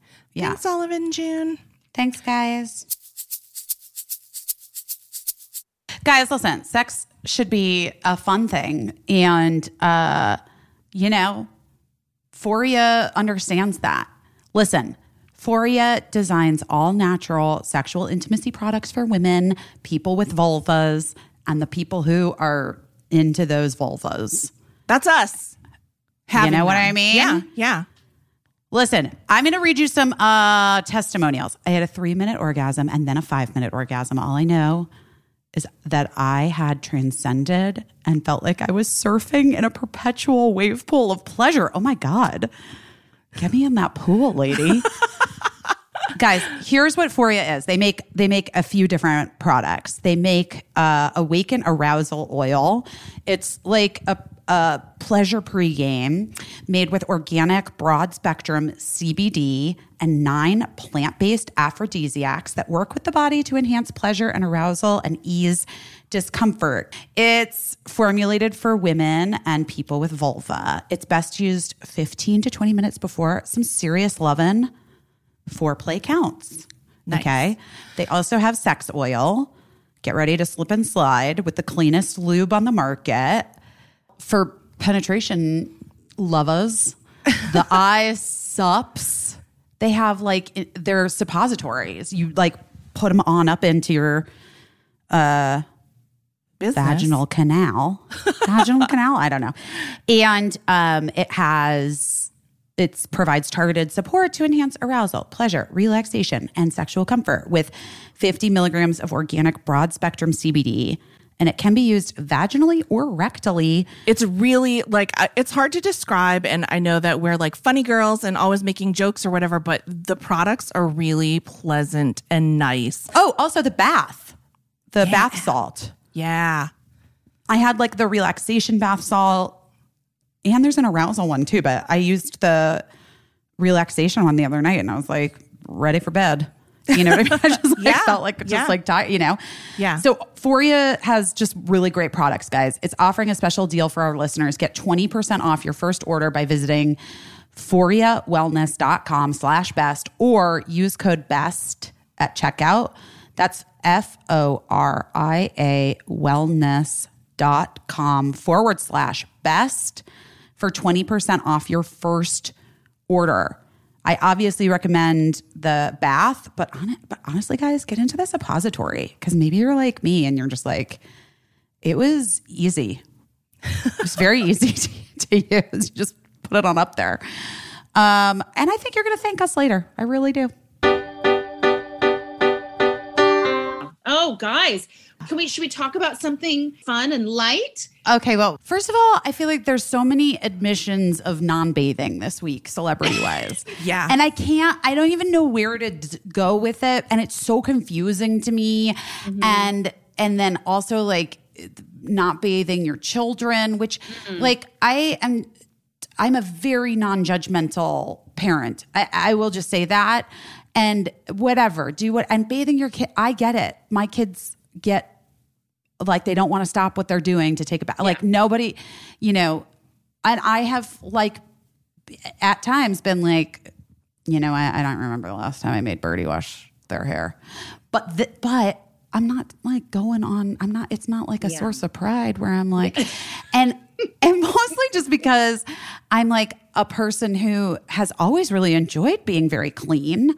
And showering is like the water is the greatest thing I've ever like that I could do. Like I love water on on my own body. and a- soap it's a and lot. lathering. Yeah. It's a it's a lot. And lathering. like you guys are celebrities and I'm not a celebrity, but you guys are also my friends, so maybe you won't mind me saying this because I don't think you're this type of celebrity. But I think there is a point at which you become so famous that you think everyone will be interested and enchanted in everything that you're going to say and I don't know if like they're trying to test it or whatever but like that's a like an i did my own research type of situation like on a micro scale i did my own research and bathing Okay. is not really meh First of all, I Caissie, I want to say this. Number one, like whenever everyone's whenever someone says to me, like, well, you're a celebrity, I'm like, okay, first of all, let's let's be clear. I'm a celebrity in that I'm your friend from high school who got some acting work. So let's be clear about that. I'm not super comfortable with that term as applied to myself. But I do the thing about it, like I I- the thing I can find it hard to get motivated to take a shower sometimes where I'm like, I don't want to like first of all, I'm also I am a never nude. I don't enjoy being naked. I would mm. if I could just take a shower in a scuba suit, I probably would. Like, I don't enjoy that. But I'm one of those people that once I get in the shower, I'm like, this is fantastic. Yes. Why do I not do this all the time? Which I do. I'm a good bather, but why do I fight it? Like, I don't know why that is. So I, I'm- you just got to get over the hump of That's- getting in in the wet world. I think but that's once you're called in the wet world, clinical it's so- depression Yeah. is that Yeah, I Oh, is that actually, what that is? I actually, I don't I'm not a doctor so I don't want to diagnose anything Wow. but it could be situational or clinical depression is that what- some, sometimes Maybe. Maybe I'll bring that up with my lady. Maybe Well, we'll have a talk about that. I also feel like I made like exercise such a part of my life that to not bathe daily Yeah, when I'm doing to. like hard cardio, Yeah. playing tennis outside, like I just I don't understand how I would function and Right. I'm not a person that does that smells bad. I actually you smell great you smell ta- nothing I smell like nothing. Yeah. Yeah. We've Yeah. talked about this before on the podcast. I smell like nothing. I have my no husband also scent. smells like nothing. My husband is actually proud of himself if he can like work up a little armpit stink. Sometimes I'm I'm always like surprised. I'm like, oh my god, you! Whoa. I smell. it happens so rarely that my husband's Yeah, like, I very swear to. God, I stink right now. Smell, and I'm like, okay, dude, Ni- good try, buddy. Yeah. Um, but Leslie, I'm like you. I'm uh, I well, I I do have depression and it's not super serious but but I also went through a period where the medication that I was on to treat my depression I was like great now I won't fight with myself over whether I should take a shower or not. I'll just know that it's a good idea. But I also became convinced that the medication was making me like hydrophobic like I had rabies or something so I'd be like I know I definitely should take a shower but I I really don't like the um the sensation of like uh, little needles of water hitting me. Not my fave. See, I this I have a kid like that. And here's the other thing that I want to say. Like if this is I'm referring guys in case you don't know specifically to like I guess Dax Shepard and Kristen Bell said something about how they don't wash also, their kids Ashton and then Kutcher Ashton and Kutcher Mila, and Mila Kunis. Kunis were like then, we don't wash our kids until they I can see dirt on them or whatever. Yeah. Here's the conversation I would like love to have with parents is like kids with sensory Yeah. sensitivities, which I have, and how do you work around that? Because also my kid who has sensory issues is like always loves afterwards feeling clean. Yeah. But Yes. but I think Caissie, like to your point, like I think it's the initial like ah like Yeah. the shock of water. To me, the shock of water is all I ever want. yeah. I want to Yes, be shocked by water. If I could, if I could be shocked by water right now, I would take it. if I could do this podcast in the fucking shower, I'm in. But Oh my I ask a God. question? That's a Wait, whole other have podcast. because busy i know you do a lot of facials and i always notice that when i'm in a facial and you know how when um they'll spray like something on you i always am like "Ugh," like i always act like i'm about to get happens Well, I listen. I have. A, I'm very specific and very particular about my facials, and I ha- have not done warm facials or anything involving like a hot towel in mm. years and years and years. Like I hate. I don't. I don't think you should heat up your skin like Oh, in that way uh, during facials. It's not good for you. You should it should like like honestly, the thing that's best for you is cold facials, cryo, ice. look joan crawford knew it the beginning of mommy dearest when she Right? puts her face in a bowl of ice she knew Wait, Yeah, Busy, she- did I ever tell you about about my one and only facial? About how they made me leave through the back door of the Yes, place? because yes. Yeah. I like you yelped No, because they like put all this stuff on me, then put their warm towels and put their Oh. the warm mitts on me, and they were like, "We're gonna leave you here to relax." And then I had to be like, "I'm."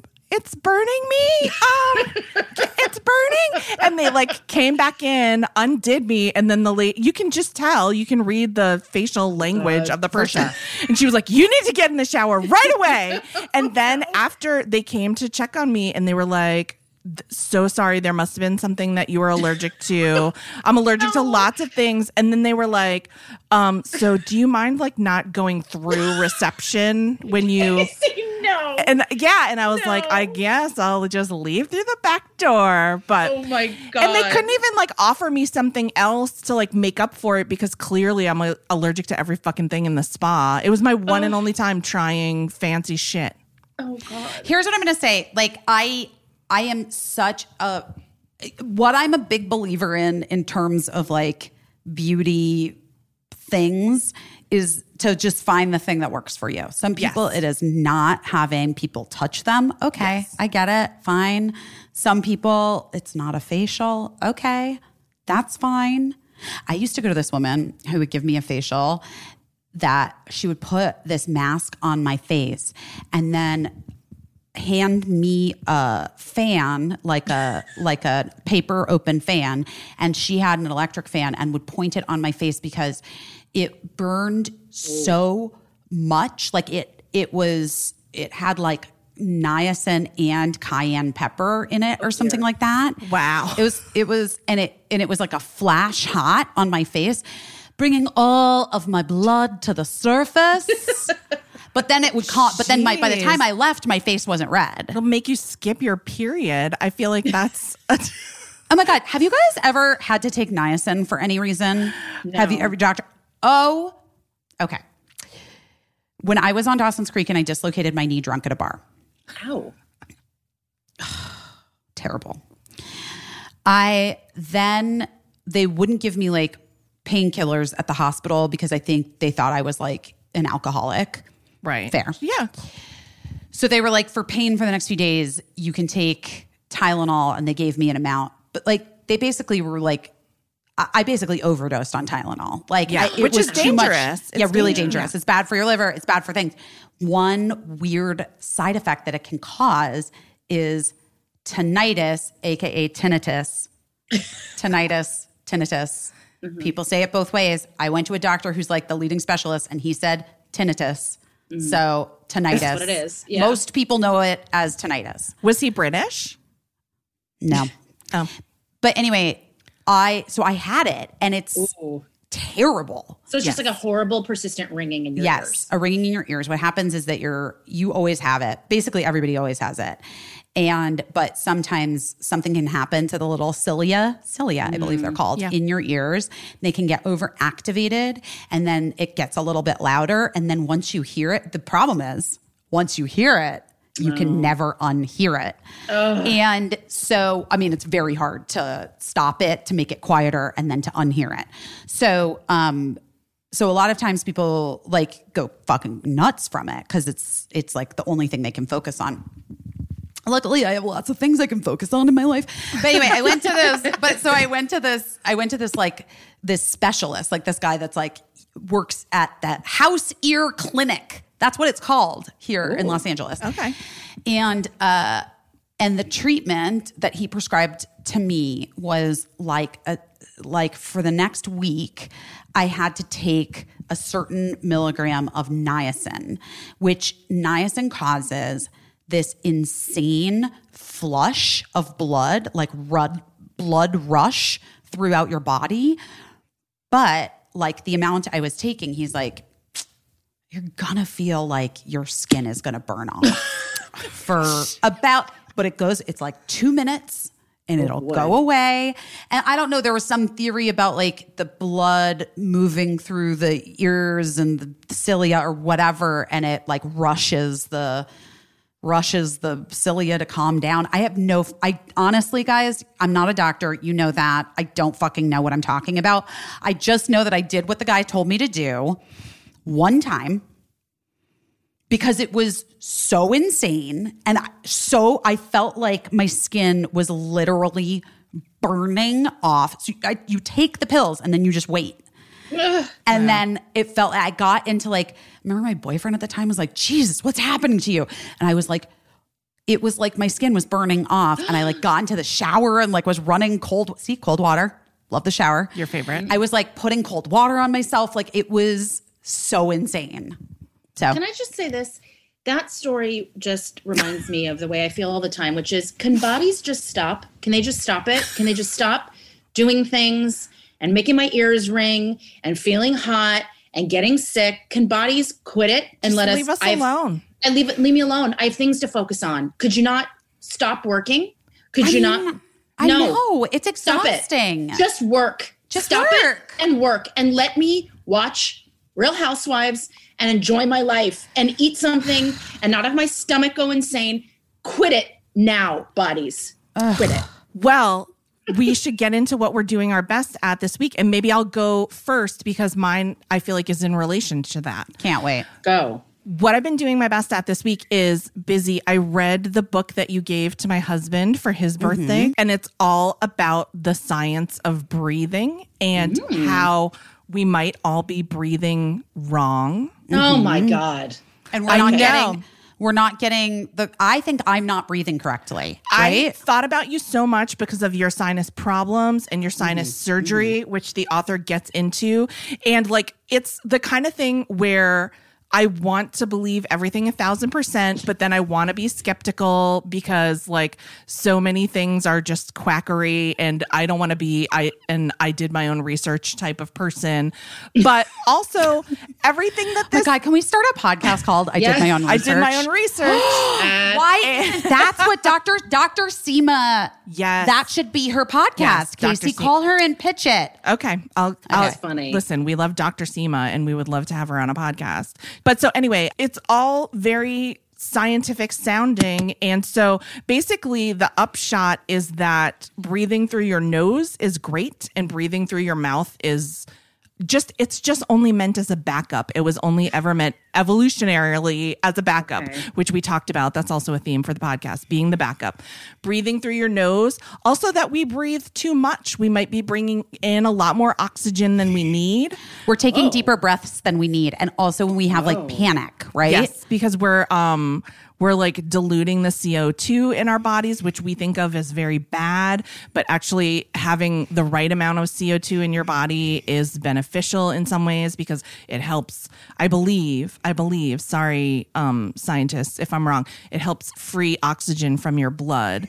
Um, so anyway, so the point is I've been trying to breathe through my nose and not my mouth. There's so much interesting stuff in this um, about the way that our skulls have evolved to not be ideal.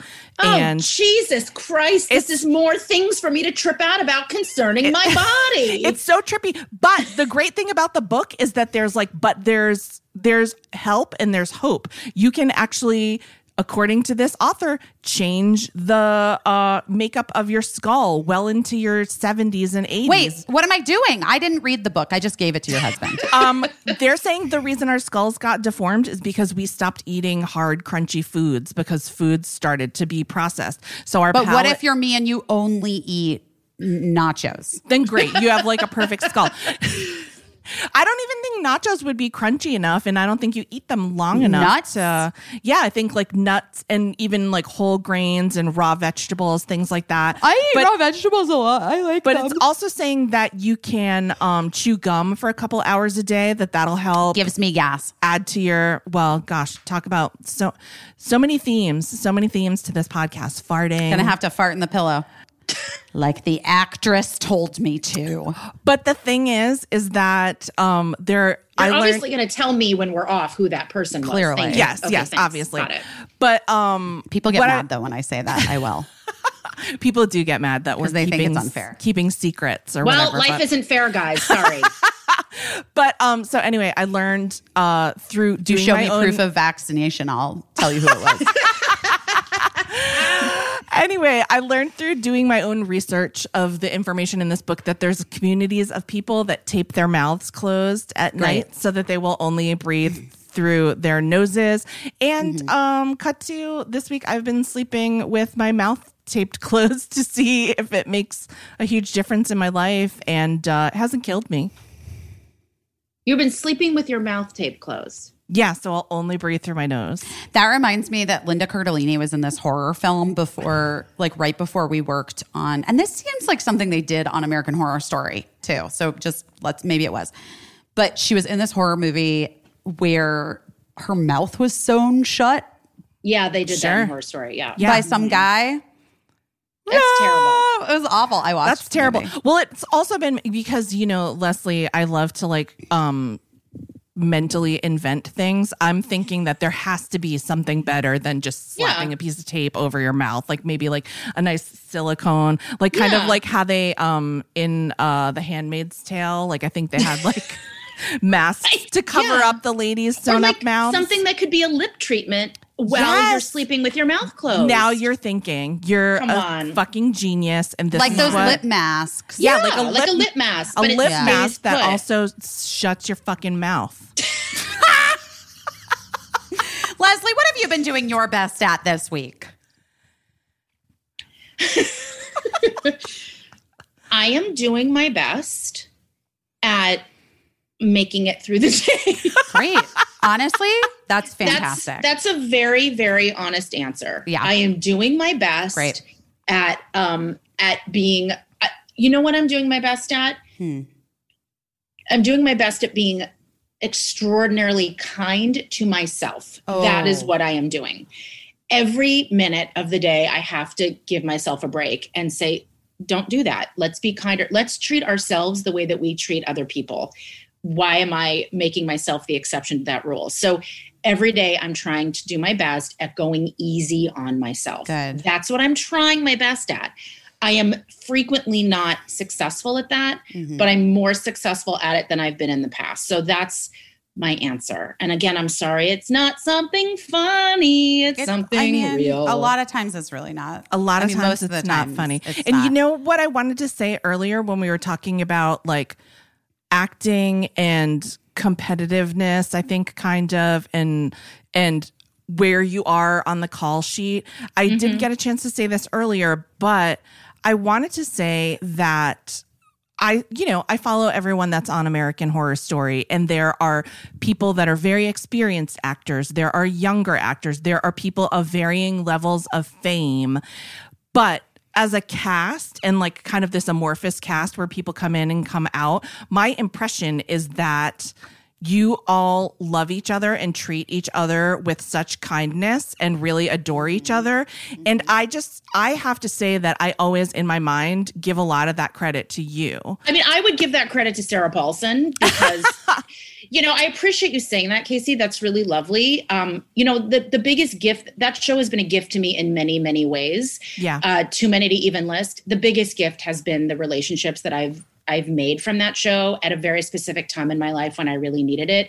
And it was very surprising because I'm I've now done this long enough that I do not go into a job thinking I'm going to make friends. Right. I go to a job being like, I'm happy to have this job. It's perfectly fine if it ends up just being a professional experience and I move on. I was very surprised at how close the friendships have been. But I do give Sarah that credit because she's the queen of that show and she sets the tone. And there is literally, when I say zero ego and it's just about the work, that's what it's about. Um, but that's a very kind thing for you to say. I also think the reason that I've always been able to have really good friends that are other actors is I have never felt in competition with another human being. I've only ever felt in competition with myself and just the the amorphic nature of what it means to try to get a job as an actor. Yeah. There is not one person ever taking a job away from you. That's literally not possible. Right. What's taking a job away from me is my uh nerves when I walk into a room. It's my perspective. It's what I think about myself. It's what I think I deserve or what I don't think I deserve at that time. I'm like in a I it's always about me being a competition with myself.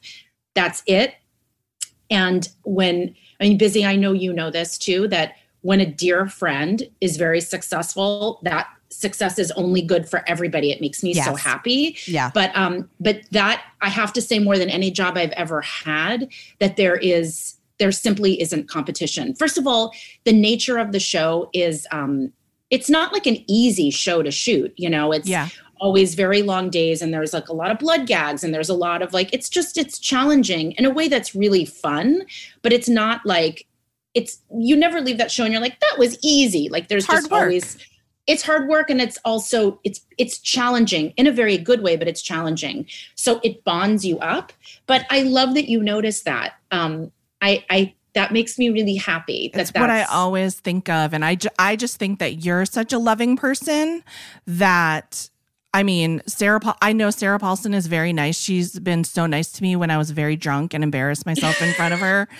Um, and she was very kind. I'll tell you guys what it is. See, you guys, I'm going to tell you what happened. I wrote on Bette Midler's tour, and I you have had the best fucking jobs in the world. Like that's the coolest thing ever. Go it was on, so sorry. fun. And then i she said whatever show you want to come to come. And i went to the show at madison square garden with my friend michelle collins. The comedian was my plus Who's one. so funny and so great, yeah. funny. But sarah paulson was seated on the other side of me. It- she's a good time at a concert by the way. She was so Mm-hmm. great, but um, she had just been on Watch What Happens Live. Michelle and I had been for drinks earlier, and then we had more drinks at Madison Square Garden, and we were texting Jerry O'Connell photos of ourselves Oh for some reason. And um, and so I saw Sarah Paulson. I was like, "Oh, hey, it's me from Watch What Happens Live. We just, you know, you were just on the other night." And she was like, "Oh, great, so nice." And then you know how like you're sitting in that like little kind of VIP section. And so I was like, I'm here because I wrote on the I wrote on Bette's tour and she was like, Oh, okay, cool, cool. And uh she was with Holland Taylor. But here's the part where I embarrassed myself is that after I told her that, I kept hitting her on the arm and being like, I wrote that joke every time. Every time Bette said a joke that I had written and that and she was so nice and she just really was like very much like that's so great. You did it. Good job, you. and then I realized how embarrassing it was. But then uh, there was like an after party afterwards that was very, you know, it was like me, Sarah Paulson, Holland Taylor, Michael Kors, and Toni Basil. I feel like that's it. Darlene Love was there, and um, she she very nicely uh still spoke to me at the after party, so she was very tolerant of my shenanigans. I love that story. I think that's so sweet and fun, and that's like the coolest job, Caissie. Yeah. Like Uh, it was it was super fun. It was very very fun for me, and Bette is the best. Anyway, Elizabeth, what are you doing your best at this week? Oh boy. Well, hmm.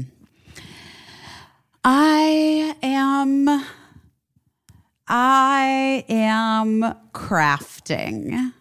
I saw that a lot of craft therapy happening for you. I've been doing some art therapy over here. that's good. Uh, and I just feel like sometimes, guys, I mean, last week, if you're just listening, you heard I was, I'm like pro- processing. It's a process. I'm just processing a lot of shit right now. And, uh, and I think we all are. I'm not going to lie. For in many different ways, I'm sure all of us. But you know what? I have found very therapeutic. I just was like, I keep just looking at my phone. Do you know what I mean? Yeah. Like as if the answers are ever going to be on social media or I don't know. Like, you Can know, I can I tell you something? yes. Um, I noticed that, and again, like not a doctor, I noticed that when I'm watching something that Uh-huh. becomes uncomfortable for me in some way, Uh-huh. that because it's scary or because it's uncomfortable in like a triggering way, something, Uh-huh. That's when I pick up my phone. Mm. And I think I do it at all times 24 hours a day. But when I noticed it was that my family was getting annoyed when we're trying to watch something together. And I kept picking up my phone. And then I finally had to figure out what I was doing. And I was like, this, it's uncomfortable for me to watch this. And so I know that I pick up my phone every moment when I'm uncomfortable. And I'm just like, I want to feel anything else but what I'm feeling when this It's- phone it's is a down. Posse. It's your posse. I mean, yeah. that's exactly I, I mean, it I think is. that that's, I think that's true. Yeah. I think it's habit. To, I think it's like, Yes. I think it's comfort. I think it's habit. But I also just feel like I, it doesn't, it's like, it doesn't really do anything for Yeah. Any, I mean, for me, you know, and I, it's so, I mean, it gives me money, but, uh, I, That's I- not Thank nothing, you, honey. phone. honestly, not nothing, not That's nothing. not nothing, babe. Not That's very, very valid. So I know it is. But at the same time, I just I have gone through a few days where I just like haven't done Instagram stories or like I don't know, or haven't um, posted even a photo or like just post one picture every two days or something like that. And it it's not for any reason. I just am like trying to focus less on my phone. Also with my kids, like Birdie and I this morning, Cricket is going to this little camp thing. And Birdie came outside this morning and I was like, I wasn't on my phone. I was like listening to music and I was like painting these things. And I got these crafts to do with my kids. And my kids were like, yeah, no, we're not interested in this. And I was like, okay, well, I guess I'm just gonna fucking do them. Okay. So that's what I started. So that's what this is like the impetus for how this all started. So like two two weeks ago ish or a week and a half ago. And I have like the whole thing set up outside. And if I'm like, if I'm feeling that thing where like I don't have work to do and I'm just kind of like a little bit bored, I'm like, I'm gonna go do that instead of scrolling or scrolling online for like, I don't even know what clothes I don't need or, you know, wallpaper I'm not gonna buy. I don't even fucking know. And but anyway, so then today, like Birdie like came outside and sat down next to me and was like trying to show me these videos. And this is like a thing that I've been really struggling with is that I want to spend time with my teen and I do not want to do what they want to do. Like I don't like it. Like I don't like Yep. it. I don't find it enjoyable. I like actually I actively dislike a lot of the time because of the things that I'm being forced to look at. And and they and Birdie like kind of started showing me stuff and I was like just painting and like I would look over, you know, and then at a certain point, Birdie like just grabbed a thing and then started painting it and I was like, don't say anything. Just be busy, be cool. Be fucking cool. And so we just like sat there and painted and we had like honestly kind of an amazing talk about drugs, weirdly. And like just they're getting to an age where, you know, whatever. Yeah, you don't fucking know. You just never know. And whatever. We just had this like very chill, honest talk about drugs and and then other and then like other bullshit stuff too. Like not it wasn't all like heavy duty, whatever. But then when it was like over, I was like, that was really nice. Like we really had like a time. And I just was a little bit like, um, I've been very zen about like not forcing it on these kids, you know? But I've just been like, I'm I'll be out there Yeah. painting my motherfucking rocks. By the way, the owl, I have to say, the owl one I did this morning, It came out great. honestly, very cute. Is there a market for um Absolutely artistically not. painted rocks? No, 100% not. And I really was just using rocks because I was just like, I had done that weird little house that I had Yeah. done. I didn't have anything else to paint. And this is like a rental house. And I was just like sort of looking around and Sure. they had some nice flat rocks. Probably, I'm not even going to lie, probably like from their kids. I, they felt a little bit like paint, like the rocks you buy to paint. Who you know what I mean? You know those rocks? It was very in for a minute painting rocks. Remember there was that girl that was doing the whole like like spread kindness through rocks or something. Is that Oh. wait, Goldie, come here. Goldie walked in. Goldie, come say hi really quick. Hi. Hi Goldie. What are you doing your best at this week? What are you working on? Like what are you just doing like trying your best at this week? Mm, to be nice to my mother. Ah! I love that. Does that require a lot of effort? Yeah. Yeah. Okay. We're done with I'm this. kidding. We're done. She deserves it, but you're such a nice kid too. I love a good mom daughter duo. Sorry, that's why I had to quickly go open the door for her. Oh, cute. No, no, no. Ooh, there's a hummingbird. Guys, you know what it means. That's that's our What te- does it mean? our teams our Light teams. It's like it's like your little spirit guides or like they show up to say love them. hi or they're like um like that in specific like me just talking about like doing something creative instead of Mm. focusing myself onto a device is Yeah. is being rewarded. Right. yeah. I like that. I like it too. Um, all right, well, let's talk. We have a great interview today Yes. that we were very excited about. Caissie? I thought you were going to say something else. No, I don't know. Sometimes I'm like, sometimes I feel like we should rehearse more things because I feel like I'm like, like this is where, Ca- and then Caissie jumps in. In my head, I've Yeah. like written a script that doesn't exist, guys. That's okay. Do you That's know what I all right. mean? We're doing okay. We're doing, you know. Today's inter- definitely we're definitely doing all right. yeah. Are we doing our best at this podcast? I think so. Maybe. Maybe. I think Maybe. so. Maybe we this could is our best. We could maybe write an intro for the guest. Maybe that would be helpful, so that you could just read it. Bing bang boom. But I feel like you're already doing so much work. Like we already It's a lot of work. established. It's a lot of And, work. I mean, maybe if Eli wants to start doing that, he can. But I'm not gonna. But then I'm. But then I'm gonna be like, I can't read this. It sounds like Eli. You know what I mean? Eli is our intern, who's also my son, Leslie. but this semester is also that. going to end at some point and you know and so then we'd be right back to writing our own intros anyway but we can say we our guest today is sheena meade she's an activist and you've probably seen her on uh other TV shows or listen to her on other podcasts. She and her husband Desmond are huge in the restoration of voting rights for people who have been incarcerated. But she also has something called the Clean Slate Project that deals with wiping people's eligible criminal records uh, clean. And that's because she has a really personal pivot story that happened in her life that led her down this path and uh, we were lucky to get to talk to her because she's super cool and super interesting so Take a listen.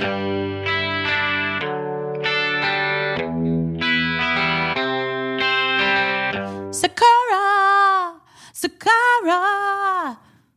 Guys, you've heard me talk about it before.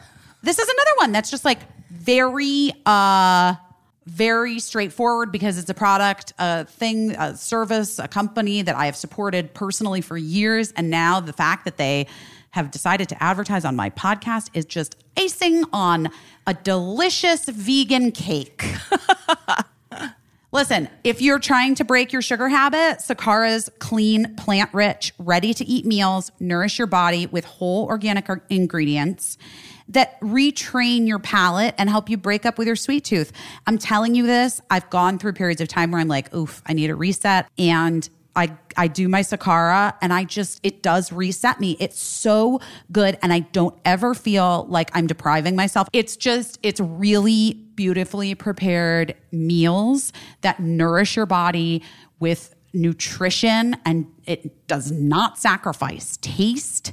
Um, it focuses on overall wellness, starting with what you put in your body, with what you eat. Yeah. And it's delivered fresh to your door anywhere in the US. Along with delicious plant rich meals, Sakara also offers daily wellness essentials like supplements and herbal teas to support your nutrition. They have their best selling metabolism super powder and metabolism super bar uh, that control sugar cravings and reduce bloating and boost energy and reduce fatigue. Um, and Sakara has received rave reviews from Vogue, Goop, and the New York Times.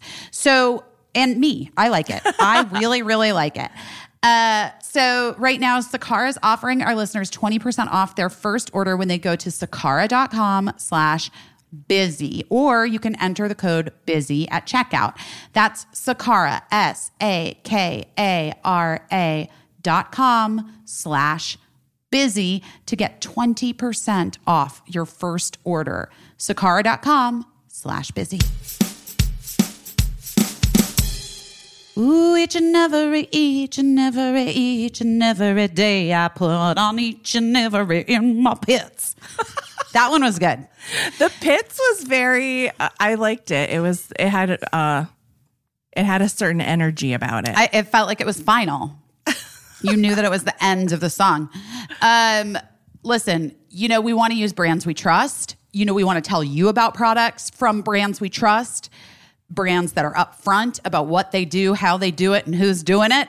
And it's one of the reasons why each and every has become a major favorite of both of ours.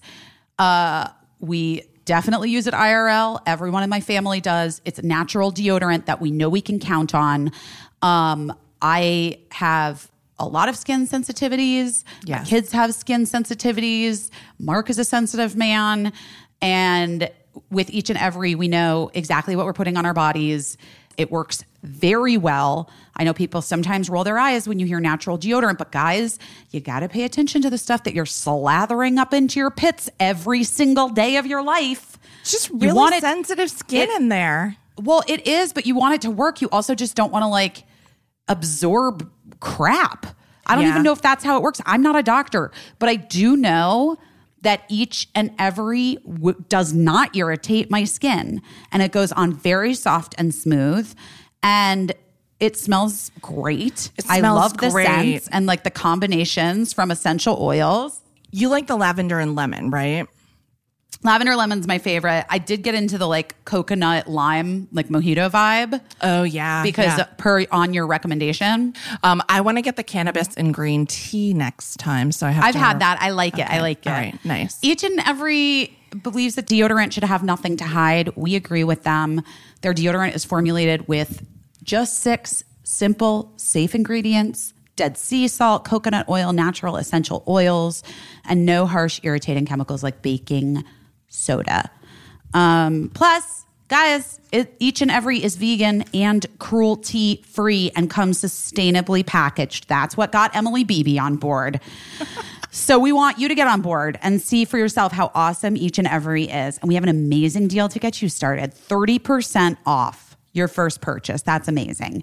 Just go to our special URL, eachandevery.com slash best and use promo code best30. Seriously, 30% off can't be beat. Use promo code best30 at eachandevery.com slash best. Sheena, this is we might I have to keep this in the podcast, Caissie, because it's so insane.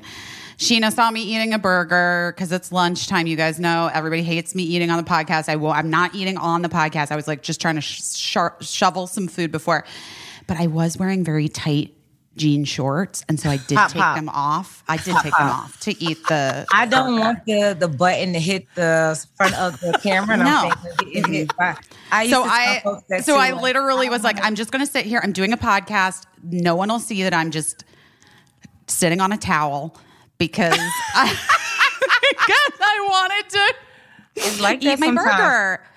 It's like that Listen, sometimes. I I'm so excited to talk to you. Okay, can we start? You're recording, Sheena. Yeah, we're started. Okay, great. Yeah. Hey, we're, we're good. He's still okay. We're good. Sheena Meade, thank you so much uh, for joining us, everybody. We're super lucky to have Sheena here to talk to us. Um, because you have a really interesting pivot to talk to us about. Uh, you're very involved now in social activism, which just was a thing that started from a pivot in your own life. And uh, and I ha- we have questions, um, but thank you so much. I really appreciate it. Thank you for inviting me to be here. Um, so Sheena, let's like just get into it. Let's get into the story. Um, Sheena, you're responsible for some pretty big deals. Deals, big deals. Not just one. Not just one. I would say multiple big deals. um, and and it you know is a thing right now. Especially you're in Florida, right? Yes. Don't don't judge me by that. Listen.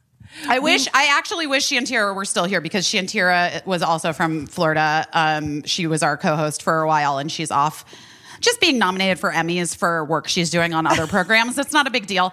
Um, but you guys could have really had fun talking about Florida. Uh, we can still have fun talking about Florida. I'm originally a Jersey girl. My family Mm-hmm. was all from Philadelphia, um, born at Temple, but grew up in New Jersey and moved to Florida when I was 14.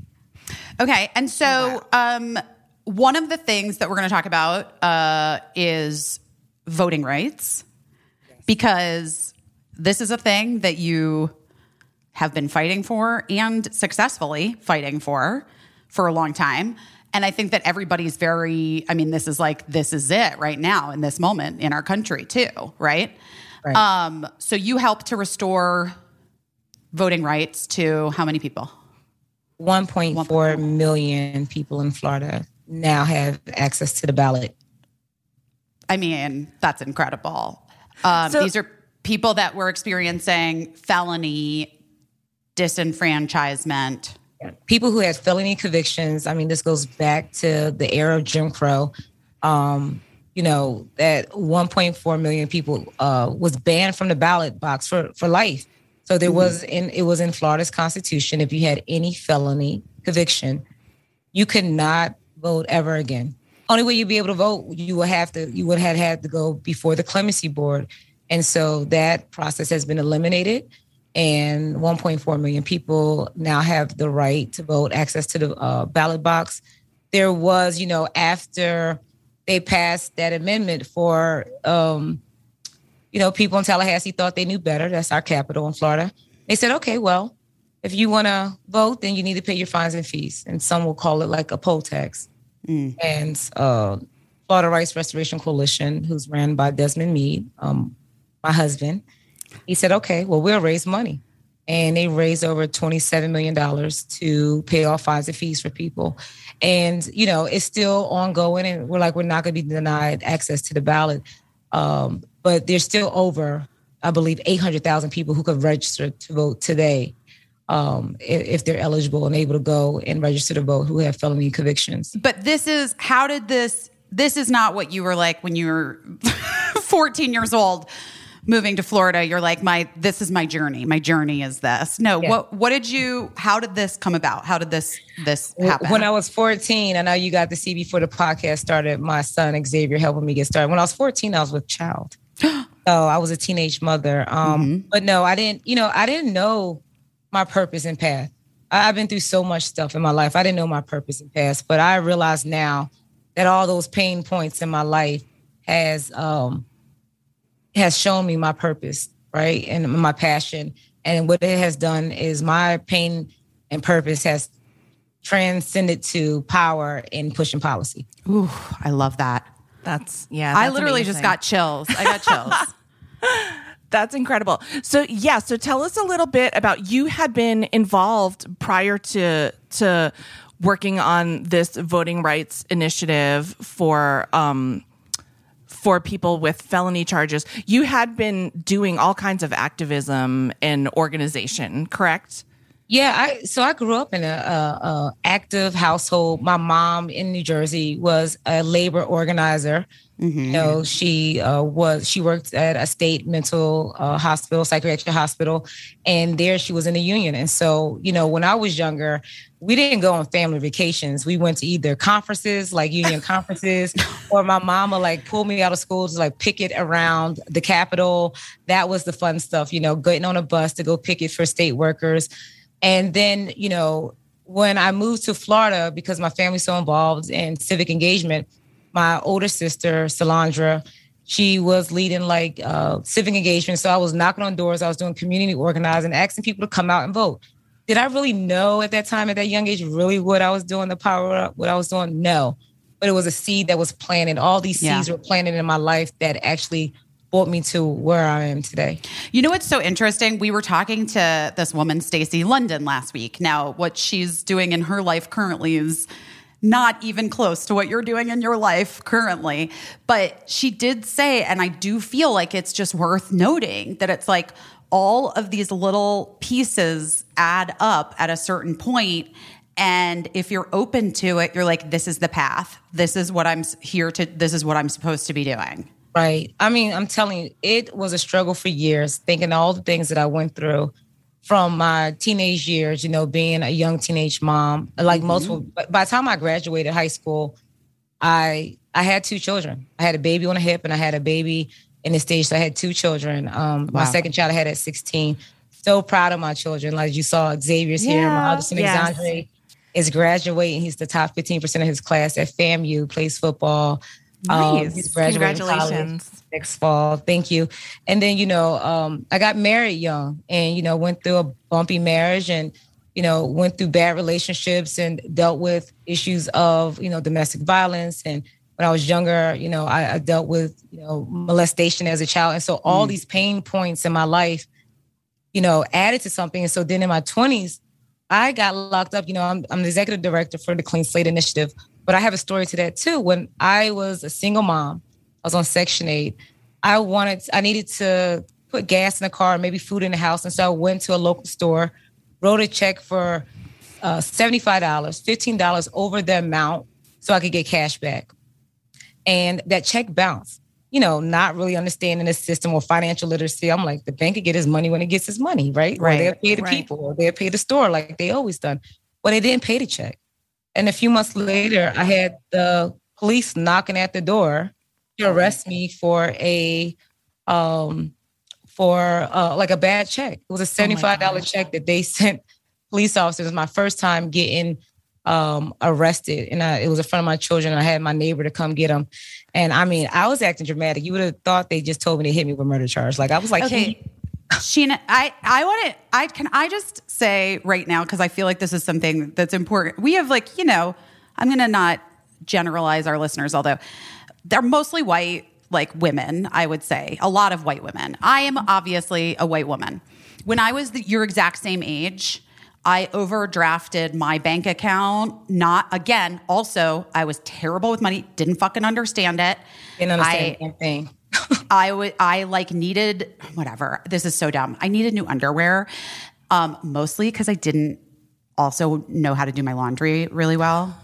You guys, I'm serious. Yeah. And I went to Gap in Marina Del Rey and I like overdrew my checking account like a bunch, like Mm-hmm. more than 15 bucks. I'm just using it to illustrate like cops did not show up on my fucking door. Yeah. I don't even I know. mean- I mean, I don't even know what happened. My parents. Oh, my mom got like you know, my parents got an like paid for it or whatever. Got an, got called. They called my parents, but I was an adult. You know. Right. Well, yeah, let me tell you. So I again I'm sitting here very green. They, you know, and, and let me just back up. Before that incident, I had actually worked at a state prison. At the age of 19, I got my first state worker job. I was so excited, you know, because I, I have a job with benefits. You know, I'm this young mom, you know, and I got You're doing real- it. Yeah. I'm doing a damn thing. I'm working at a prison. And so I'm working at the state prison. And that was, again, I remember, I, I- like, I keep coming back to all my points in my life, these path points led up to something, right? So Right. I don't really even know what the criminal justice system is. You know, I know I had family members that's been locked up. I had a cousin that was actually in the prison that I was working at, but never really knew how the system was so broken and how people or jacked up. Let, let me not say broken, um, because it's, it's it's it's established the way it was meant to be It's established. right? designed to designed like right to to So- be the way it is. Yeah. to be the way it is. Designed And to so- oppress. Uh huh. Mhm. So I I worked at the prison, but that was able to give me front row of how people incarcerated was being treated, and then the disparities of more people looking like me than looking like you, right? Right. Uh, black men, and because I worked at a men's prison, black men, brown men, there was a lot more of them locked up for charges that was crazy, like driving on suspended license, felony, Sure. like habitual, like doing like twenty five years, right? Right. Well, You I wanted want- to I wanted to ask you about that because we're saying, you know, going back to like your your voting initiative, we're saying a felony. And Mm-hmm. so, I don't know, like just in case you don't know what a felony is, uh, that sounds like a serious word, but let's go over some things that can be a felony charge that are bullshit. I was actually really surprised that it's up to each individual state to determine what a felony is. So in Florida, for instance, they could say uh, overdrafting your bank account by $15 is a felony. Like they could say that. They could make, right? Oh, I, I give you something that's really pop like like so we could talk about a lot of the bullshit laws Uh-huh. and this is a thing this is why civic engagement is so important to be back in our school systems and for us to educate our community so they can understand how who- who are the players that makes these laws and like they don't just come out fall out of the sky like there are people who are making these laws right so in the state of Florida you could get a felony I mean like the Fish and Wildlife Police could lock you up for like catching a fish too large or too small that's not in the range could be like a third degree uh, felony. It's a felony for burning a tire. I think like you know that's that could be a felony offense. There's so many weird felony offenses, and people are like, oh, no one gets locked up for those things. Yes, they do, because a charging officer can lock you up for those. And there's a lot of old, outdated laws on the books that folks are not addressing. They rather just create new laws to continue to lock more people up. Right, So but you wouldn't even you wouldn't even realize. It's like we talk about these old uh, blue laws that a lot of states still have that are just like wild laws from like pilgrim times, where you're like, "That's what? Like you can't whistle after sundown or whatever." You know, like all these, and it's really in the choosing of the person, the arresting Of the officer, officer. the Yep, court. district the district attorney. So like in Florida, releasing too many helium balloons is a felony charge in the state of Florida. And they you could Google it, they have charged somebody for that. Imagine somebody getting locked up or charged for that, and it's real. And having Right. their voting rights then stripped. And you lose your voting rights. So you could do something that had nothing to do with anything that's dealing with voting, or maybe had something to do with a check, or maybe it was a traffic incident, but that would that would have, because no longer does, impacted your right to vote. Oh my gosh. And so, and what I'm still stuck on, my palms are still sweaty from just imagining you having law enforcement show up at your door and having to call your neighbor to come take your kids. Oh, let me tell you, I got real bougie real quick. I was like, oh my God. Like I was like, okay, so can I? It was two cops. They was playing the good cop, bad cop. I'm like, can y'all like let me drop my kids off and I'll walk, meet me at the corner. That's how green I was. Like, and I get in the car then, and the one guy was trying. He had so much empathy. Like the one officer was really like trying to like, ma'am, just comply. And then the, the other officer was like, ma'am, turn around. like get your ass in the car. And yeah, so I mean, think about how the system is set up. I, you know, then I didn't realize how deep it was. You know, now that I'm involved in this work, I realized that could have turned such a different way. Mm. Remember, I told you I was on public housing, so I got Section 8. So, you know, depending on my charge or conviction, I could have lost my housing for my children. Um, if I wasn't able to get out of jail, I could have someone could have called DCF. I could have lost my children, or my children could have got taken. They would have they would have got involved. Thank God I had a neighbor. Thank God I had a family that I was able to call to say, "Can you mm-hmm. bond me out?" Because they took me, and it was like three or four hundred dollars worth of bond. It was like a, it was a. Mm. I mean, now I could, could call it a small amount now, but imagine I'm already in poverty. That would have been a lot. If I didn't have someone to bail me out, put their name down, I would have been still sitting in jail. Yeah. And then I had the court fees and all this other stuff. And so thankfully for that one incident, because I've had like two or three brushes, I was able to go through a, a pretrial like diversion type, but it took a lot Right. of time.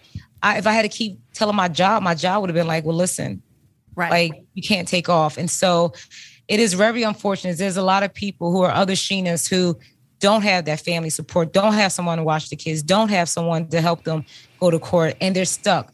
And that's why you saw like the bail reform movement start moving. Like people are stuck in jail for like small, petty misdemeanor crimes that they should not be sitting in jail for. Right. So I just want to just to reinforce this to people that are listening that like maybe have never had this experience. You're saying you were so lucky to have family come and help you, but if you hadn't had that, if you don't have the $15 to make the check, you don't have the $400 to make bail. And it is designed purposely that way to get you sort of stuck in this stuck in system. system. Stuck in the system. There's so many like systemic issues that will get people stuck. You know, I remember I was really I, I got I had got approved for Section 8 in 2007. Shout out to like best friends who will do the most for you. So I remember when they opened up the waiting lists for housing because it's, it's years. I mean, people wait years to get on this waiting list for Section 8. They had opened one up in my I had just had my daughter, Excellence, who's turned who just turned 18. So this is 18 years ago. And my best friend called me. She lived like two hours away. She goes, Girl, they don't open up the Section 8 waiting line. Get up here. I'm going to stand in line till you get there. I threw my lactating baby in the car. I, I probably wasn't even like to be out the house at that time. And I drove up there and got in line.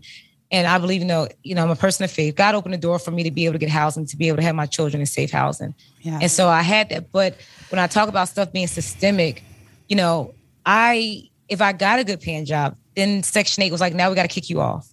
Or your Right. rent's gonna go back sky high, right? Right. And so it was just and, and you seen oh, I saw women and families who would not take good jobs because they was nervous about I'm not gonna be able to get housing, or either they may lie and then they're now getting charged for lying or fraud. And it, it was a mm-hmm. system. It was again, I had a very supportive family, and I, I was on the system for a minute, and I finally said, look, I want to I want to do something like I, I want more for my family. I, I'm going to take a leap of faith and just y'all can have it back, have your voucher. Um, but that was after going through so much. I'm like, if I could overcome that, I could overcome this housing situation. Yeah. And again, it, I mean, like everything you're saying is just once you see it, it's hard not to see it. It's a system. The fact that you had to rush with a newborn baby to stand in a line that someone had already been standing in to to like have the right to live somewhere and affordably to to have the right to live affordably. Yes. Right. Yes. And so, and just like saying, like, you can have some, but you can't have everything you might be fortunate enough to get because then we'll take some of what you, what we gave you back, you know? Right? And Listen, it never stops, Caissie. Let me tell you something. So even today, right? I'm Sheena Meade, the executive director of Clean Slate. I'm married to my husband, who's the executive director for his organization. It was Time 100 in 2019. Uh, two years ago, they the county gave him his own day. We was looking um, to move into another house. We wanted to get a larger house. And we had to go through the same thing because my husband was formerly incarcerated. He has a conviction on his record, but it's years, years old, years Right. old. And, you know, the data systems, because the background checkers and the real estate systems, they don't update their data. So what happens? This charge will pop up and you're getting denied. You're, you know, we have the funds to move into the home. We take care of our houses. But because of this old conviction, people see just the application, they don't see the person. And we still was getting denied housing. Like we're in the process now of trying to look for a home to buy for our own so we don't have to go through that. But even then, and I mean that stigma, that shame comes back like a reminder of what you did. You know, I've I've accomplished all these things where we give back to our community, but yet we cannot live where we want to live at because of an old conviction. That still just stuck to you. And I want to say that I know that your husband's conviction was for addiction issues that he was going through.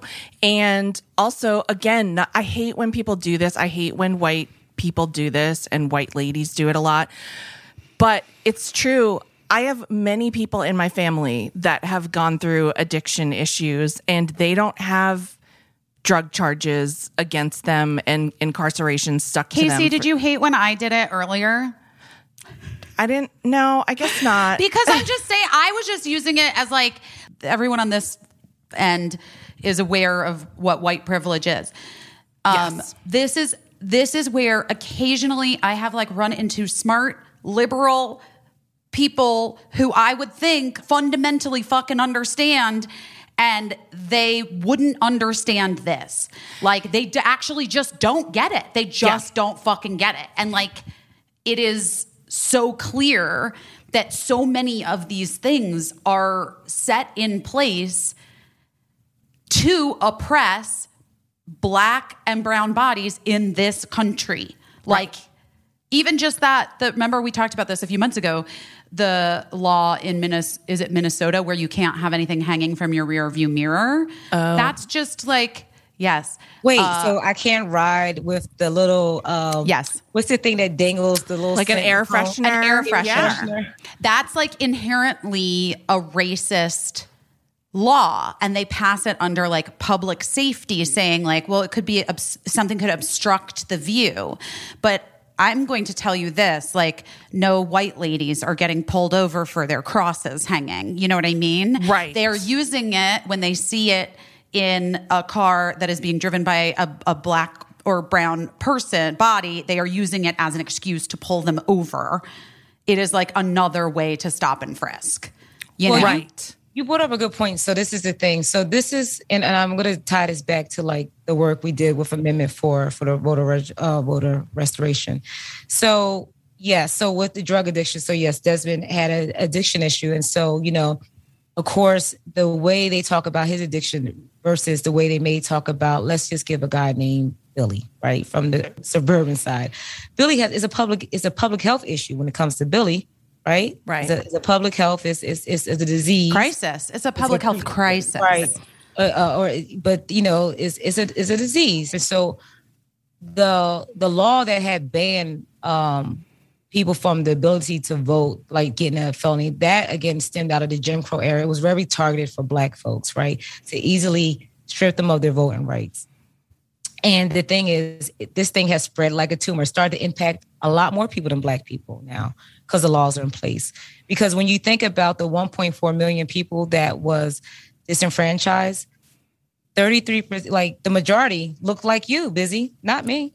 People don't know that. It's the narrative. They look like you. Now, disproportionately, black people are impacted, right? But more folks look like yourself and Caissie. Um, and the thing is, once that issue start hitting other communities, people start really caring about it, right? Their children who may have gotten a charge because mm-hmm. they have an addiction to opioid, or mm-hmm. maybe more people out in the country who like to, you know, the, the fish and they caught the wrong lobster tail, like, you know, fish and wildlife done caught them up, like, you know. And so now, you know, this is why that issue crossed and transcend political spectrums and it wasn't a mm-hmm. partisan issue, right? So, uh, restoring voting rights, right, was not about a black or white issue, Republican, re- a Democratic issue. It was like American issue that everybody should have the right to be able to vote, to let their voices be heard. That's the same thing with clean slate, and that's the beautiful thing about Amendment Four. It brought so many people together. Five million people voted yes on Amendment Four. They wasn't just liberals or progressives. Yeah. They were everybody, like Republicans, like they're like my kid has that story. You know, people were able to come out the shadows. And that's what we're seeing with Clean Slate too. There's like 70 million, 70 to 100 million people who have some sort of a, a record across the United States, right? One in three people in America, uh, one in three Americans have some type of record. One out of two children has a parent that may have a some type of record as well. And so this issue has transcended beyond politics, beyond racial lines. And so this is something that people can rally around and make change. That's amazing. I just want to go back to talking about the um the air freshener law in uh in Minnesota. That's why Daunte Wright was pulled over before he was um he was killed by that police Murdered. officer. Yeah. Yeah, he called he called his mom to let her know that he was being pulled over for an air freshener on his rear view mirror. So That's when you're first thing I did when I graduated high school, put my my beautiful tassel on your like that's the thing that we do. Of course. Yeah. I had so much shit hanging from my rearview mirror. Come on. I, had like figurines. I don't even know. I had like a beanie baby at one point. you I was guys, gonna say stroll doll. I was gonna say Yeah. stroll. yeah so that you know i just i just want to make sure again to like clarify like we're talking about these things that sound wild and you know and daunte wright was pulled over for an air freshener and it escalated to the point where he lost his life he wasn't even incarcerated but i suppose he could have been if things had gone better for him. He he could have been incarcerated for as a result of that violation i'm guessing but it it didn't happen that way. And also biz i want to say i hate when white people do that thing where they're like here's what i got away with and it this is why Oh, right. I see what you're you saying. You know what i mean? Like it's just like because sheena knows that's why i hate it. She knows it's bullshit and we're sa- you know and i'm just like oh god. Uh, you know, it doesn't it doesn't bother me when folks bring that up because I think that's a, a great entry point to talk about privilege when people don't realize how privilege look in different ways or the disparities, not even like privilege. It's like the disparities. Like you would never get stopped for something hanging in your window. right right? But Right. I would. So you know, there's yeah. So I, I I think that's a great opportunity for white people to talk to other white people about. Yes, you did get away, but let me let you know how it looks for people that may don't look like you, right? Right. So that's a great moment to educate folks. And you know, sometimes folks are just ignorant. They just don't know. They're not exposed to that. They don't understand, and it's so important. That's why I really appreciate you all allowing allow me to be here to amplify these issues that we're fighting for and also these barriers that we're trying to dismantle because a lot of people just don't know they're in a bubble Uh, that's true. Well, we So- appreciate you being here to to talk to us about it because what you've done is incredible. Like it's You're the first executive director of the Yes. Clean Slate Initiative, which, as you said, is a national bipartisan coalition that is trying to advance policies to automatically clear all eligible criminal records across the United States so that people can regain their right to vote. so just just for clarity Yes.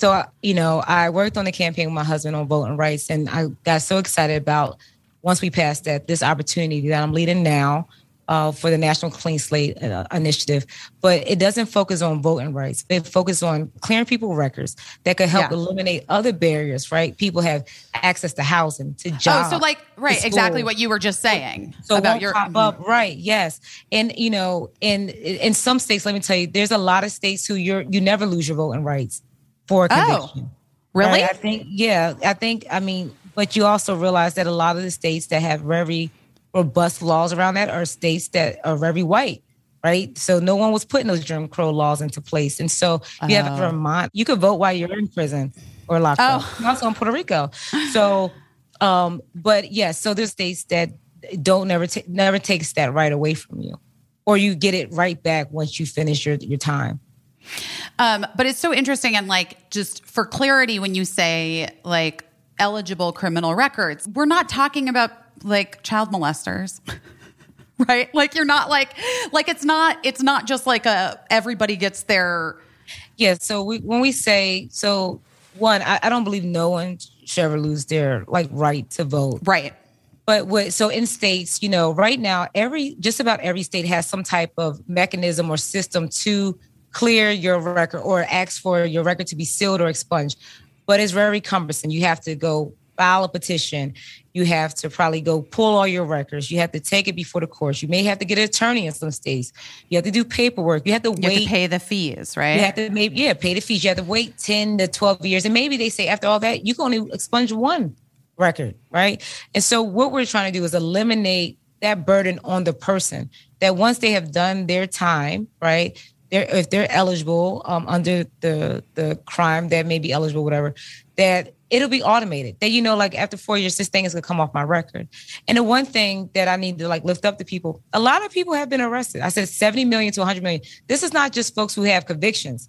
This means if you got arrested, oh, right, and they don't like, they're like, oh my God, sorry, busy. I thought you was actually Right. Tyra. And you're like, well, damn, I don't want to I done got arrested. And then, you know, so you're thinking it's it's a way. And actually, no, this thing's still gonna pop up. And you're going to have to say to people, yes, I've been arrested. And it's gonna pop up that you've been arrested. So even folks who have had that situation, this will be able to clear their records. Because, you know, if you've been arrested and it's been dismissed or dropped or you wasn't you, you shouldn't still have to be dealing with all those barriers or that those collateral consequences. Like, you know, no, that's pops up. insane. It is insane. It is insane. I just came from Rolling Loud. I went to Rolling Loud down in Miami, and I was able to get access to talk to some of the the artists to try to like talk about this issue of clean slate and trying to talk about you know the work that Desmond is leading. And I had so many artists who was like, I need to know about that clean slate thing. I had a arrest that popped up from when I was even a juvenile that I thought wasn't even there. And I need to get that clear. I can't even get access to, you know, different things. And so this issue has impacted a lot of people across the country. It's crazy.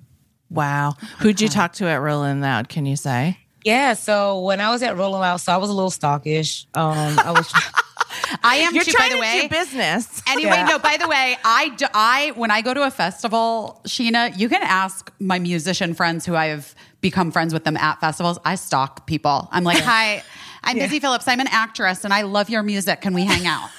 right. I had my "Let My People Vote" shirt on, so folks think that I was Yes. kind of groupie. You know, I had my hat. The thing is, now I'm I'm realizing that I'm getting old. I'm not as like cool as I thought I was. Like I'm getting, and my son reminded me of that because like folks are like going past me, and I'm like, who is that guy? Because I feel like with all the chains, everybody look alike now with the chains and I mean, so. I'm like in line with Desmond, and Desmond's like way further off than me with it. So I'm in line with Desmond. I see this guy with all this blue on and like a fancy blue outfit with tattoos. I'm like, wonder who he is. And I don't want to be like, who is that? Later, I found out it's the rapper named Blueface. I'm like, oh, that makes sense. He had all the blue on. All the blue. Uh, oh, he played Yeah. at my son's high school. Oh, That- really? that's how I'm familiar with. Yeah, my son. Wow. Before the pandemic, my son's high school won a prom, like uh, some business, some national chain store for teen clothing was had like a prom sweepstakes, and they brought Blueface to the school to announce that they'd won the prom. But unfortunately, So funny. no proms happened that year. Oh, well, you're more hip than I am because I didn't really know Blueface like that. I know the music sometimes when I can understand it, but I know the I, I know the music. But you know, so that day, so Desmond, I, I think he got to like talk to Diddy. I was able to. I saw Diddy's son. I, I got to talk to him about what we're doing. I met with K Camp. Really um great um guy. Um he's really interested. You know, he followed up. Uh met with Tory Lanez. I saw um the first day there was a panel. So Desmond was on a panel with like Rick Ross, Lil' Kim, Pusha T, and Lil' Kim. You know, let me tell you, like I love Little I Kim. have like renewed my like fangirl of her when I got to meet her because she talked about her experience. You know, Yes. she was incarcerated for a year and she talked about the hardships and also the privilege that she has because of, you know, having the financial resources. But even though it was still a struggle, you know, coming back home, trying to reintegrate. And so really connected with her, really, you know, she does a lot with women and that's my passion too. Yeah. And so she's trying to reach back, talking to also other women who've been in that same situation. Um, Young M.A from New York, I saw her, got to talk to her about the issue.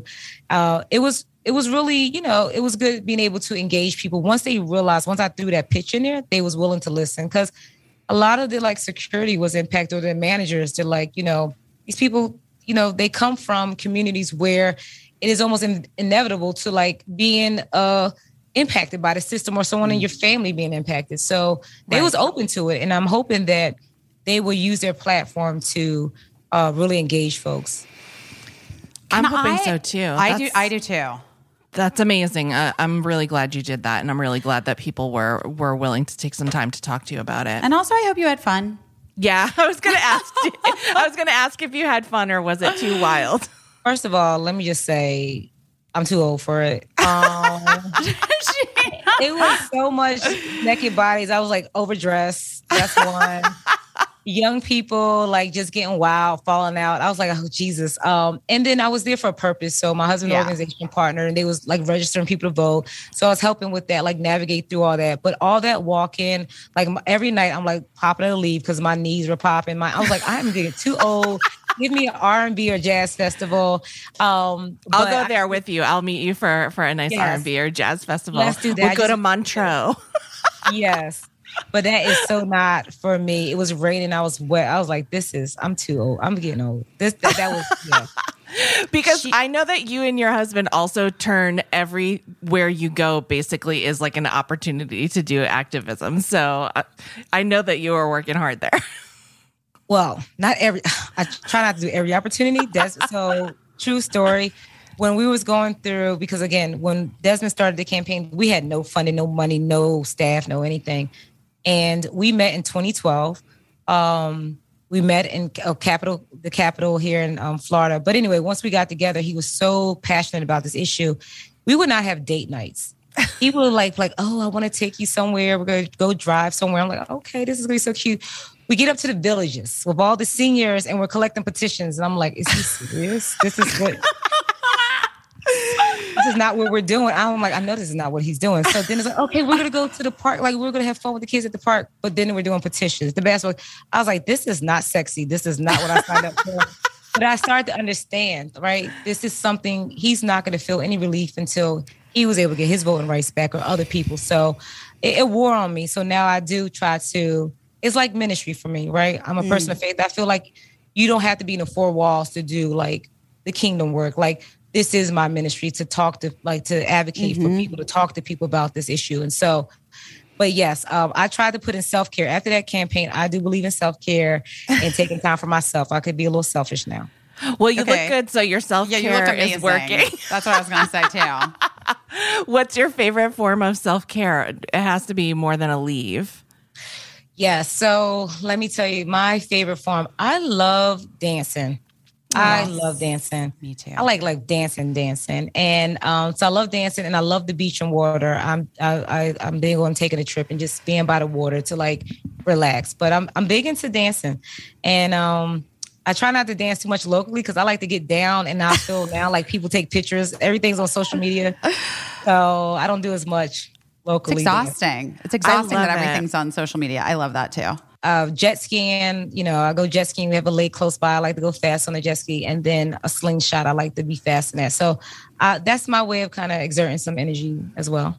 Nice. Uh, okay, so I have I have a question for you that's a little that's in the same world, but it's a little bit off topic, but it's something that I have been learning more about and really want to just get your take from somebody who's been in the in it. So you worked with Florida's AFL-CIO Labor Council. Richard Trumka, he passed away today. I did. He did. He passed away today. Yes, heart goes out to all the labor movement and Yeah. folks around there. He was always so kind to me. When I, I, I started to work for the Florida AFL-CIO in 2008, and you know they gave me a chance to really do a lot of organizing. And when I would see Trumka come to town, he was always nice and caring, and took time for the young labor leaders. He passed away suddenly today, and it made me think back to 2008 um, when I started to, I was the coordinator and I was, you know, I had to coordinate the campaigns. Uh, President Obama was running for office at that time and living in Florida, I had to go, you know, work with the building trades in different areas that was very, you know, in the country, not trying to hear about a black man running for office. And the labor union had endorsed, and they was trying to, they was getting stuck with their endorsements because they knew this was new to their base. In mm-hmm. 2008, Richard Trumka got up before the Steelworkers Convention and he denounced that and he talked about all the reasons why Obama will be a great leader and to take rate like th- this race thing need to stop. And for him to stand up like that, that's when I was like, yes, I I, I enjoyed being under his leadership. Wow. That's, was- incre- that's a great story for. I also am a member of the AFL CIO guys, just so you know. well, I'm a SAG member. SAG Yeah. is SAG is one of the unions that's in the national uh, coalition of unions, Right, and I come from a long union family. My grandfather, my on my dad's side, um, was a labor organizer for the pipe fitters. Oh, UA pipe fitters, yes. Yeah, in Chicago. So anyway. So anyway, we're both labor babies. So I'm a We're labor labor baby. Yeah. I grew up under AFSCME, the state workers, and I got to shortly work for SEIU when I was working in South Carolina to talk about healthcare reform before it became the Obamacare. Um, That's incredible. So we know it is incredible. So we know from being labor babies and uh, members of labor unions and support labor unions how important and how strong unions can be. And so my question to you is about police unions and like what for me when I found out that the that there were that part of what is so tricky with the uh, trying to get justice in in with police officers is the unions the police unions that support them. And then when i found out that my own union was in the afl-cio with cio with you know some big police unions not all of them but but certainly some of them i was a little bit like isn't that antithetical to what unions stand for? Do you know what i'm saying? Because, like, if we were on the picket lines and a company called the police to get us up, the police would show up, but they're supposedly supposed to be standing in solidarity with us, right? We would hope, yeah. So you know, I think folks also. So that has been an issue a lot, like with, with you know the police unions coming out and and and and being a little, I, I'll say, in my observation, dismissive to what has ha- happened and like trying to like you know turn a blind eye. But you know, unions are not like a third party entity. The unions are the people. Like you said, you are a member. I was a member. They're for the people. And the thing is, the people come from all neighborhoods, all walks of life. And so mm-hmm. that's not a good, I don't think that's a really good representation. They're not really representing the way they should. I don't know, busy. You know, I, I haven't really dug into it. I just know what I've seen. Right. There's been a lot of tension though within the the the unions, the coalitions, that they're not always aligned around how things are happening. They're not always aligned about how they um how they endorse candidates or engage with candidates that could be toxic to the things that we're trying to do. So, you know, we have a long way to go. Again, I think the most important thing is like educating folks because at the end of the day, the people who pay those dues to the union are the people from the communities, right? Right. And so they have the power to check their union representatives. They have the power to check the council if they're not standing up. And so, you know, I have That's people right. in my family who are in law enforcement, and I will hope that if they're paying their union dues to these certain like police unions, that they're voicing how the police unions should operate in these moments. Yeah. It's a That's really, good, it's- point. It's, a really good argument for if you're a union member, which I'm also a member of the Writers Guild of America, and uh, my mom was a member of the teachers union when I was growing Yeah, up. teachers. Uh, Thank you, yeah, it's a really good argument for becoming involved with your union. And I know sometimes it's hard because you're like, I'm in this union because I have a job that's challenging and I need to be protected. And like, sort of looking after your interests within the union can sometimes feel like a second job, you know, like you just want to leave it to the other people, but it's a really good argument for keeping abreast and like exercising your right to vote within that union and to make your voice heard within that union and maybe even taking a position of leadership if you have certain beliefs. I think it's a good way to sort of get started down the path that a lot of people are expressing more interest in like i want to become active and and run for something like running for to be a representative in your union is like it's doable Powerful. Yeah. yeah I think it's a really, I think it's a really good point. You know, when I was younger and I was a member of SAG, I never thought like, oh, my union has anything to do with the police unions. Right. But all unions have something to do with one another, you know, Right. like stronger together. So you have to show up So I'm like, oh, the healthcare will be fine for SAG, whatever. You know what I mean? Like, but that's not it. You have to like actually be participatory and know what your union leaders are doing. And when they go to those meetings at the AFL CIO, like what they're standing for. Anyway, Right. I just and I yeah. mean, it, it translates right into why it's important for us to vote as well, right? You you want to know what your rep you you are sending somebody to represent you in the state capitol. You're sending someone to represent you in the U.S. Capitol. Are they representing your you know your needs as a constituent like are they doing that that's the same thing with the union and so that's why you see that the most folks in the labor movement they do vote they are voters they mm-hmm. understand the power of that vote and Right. for the ones who are engaged and that's the thing that we need to make sure that we're communicating to our community you can't just say oh well you know my mom's going to vote for me no you vote for yourself you let your voice be heard you hold those folks accountable and so at every level you know we should hold our our, our, our folks accountable who represent us Okay, I want to ask you one last thing. We'll let you go. You'll go. You go back to your beautiful family and all of the work that I'm sure you have for the rest of the day. But what has been the moment, like your proudest moment in this, in this, in this movement? My proudest moment in this movement had to be when there, there's there's two, and I'll probably bring it back personal back to my husband, is when we passed Amendment Four because so many people from every piece of the journey said it's not going to happen. Like it's impossible. One, you can't have a black man leading no big movement. They're not going to fund it. Then it got funding. Okay, well, you're not going to get enough petitions. We got over a million petitions. Uh, where you you know you get on a ballot, but you know you got to you know marijuana took two rounds. You you may fail the first time.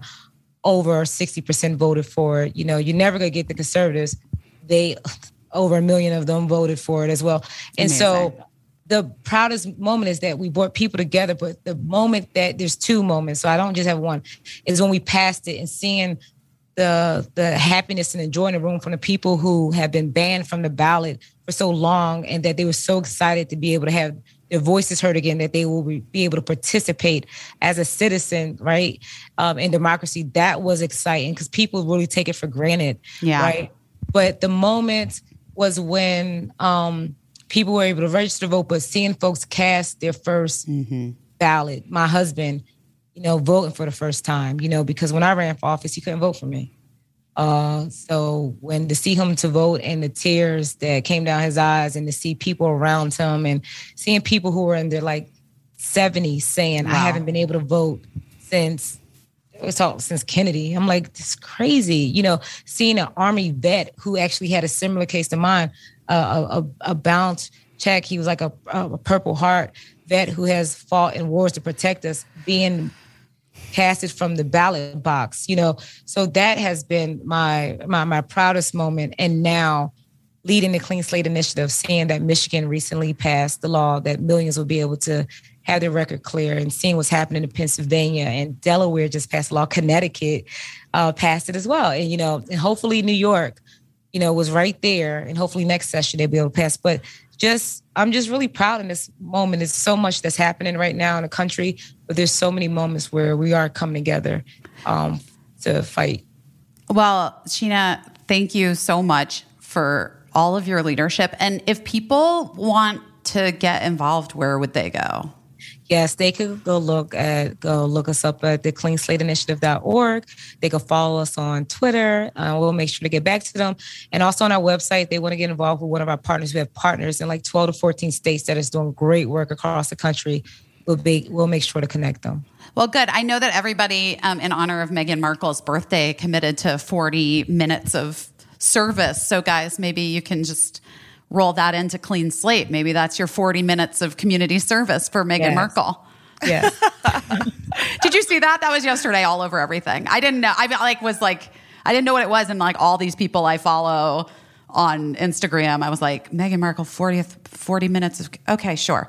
What? Oh, yeah. All right. I'll do I'll it. do I'll do it. I'll do I it. can do it. I'll, I'll do anything for Meghan Markle. All right. This service, their service could be this. If it's 40 minutes, break it up to 10 minutes each to talk to four family members about the issue that you heard today and realize that there's, you know, this issue is not an other. There's a lot of people that you're related to. They're in your congregations, they're in your children's school, they're in your community, could be your neighbor that you don't even know that may have had a brush with the system and that they deserve a clean slate. Oh, That is incredible that's a perfect. That's a yeah. It's perfect. It's perfect. You're perfect. just like you, Sheena. Thank you oh. so much. Thanks, it's Sheena. such a pleasure to meet you. And so nice to meet you. Thank you for all your hard work. Thank you so much.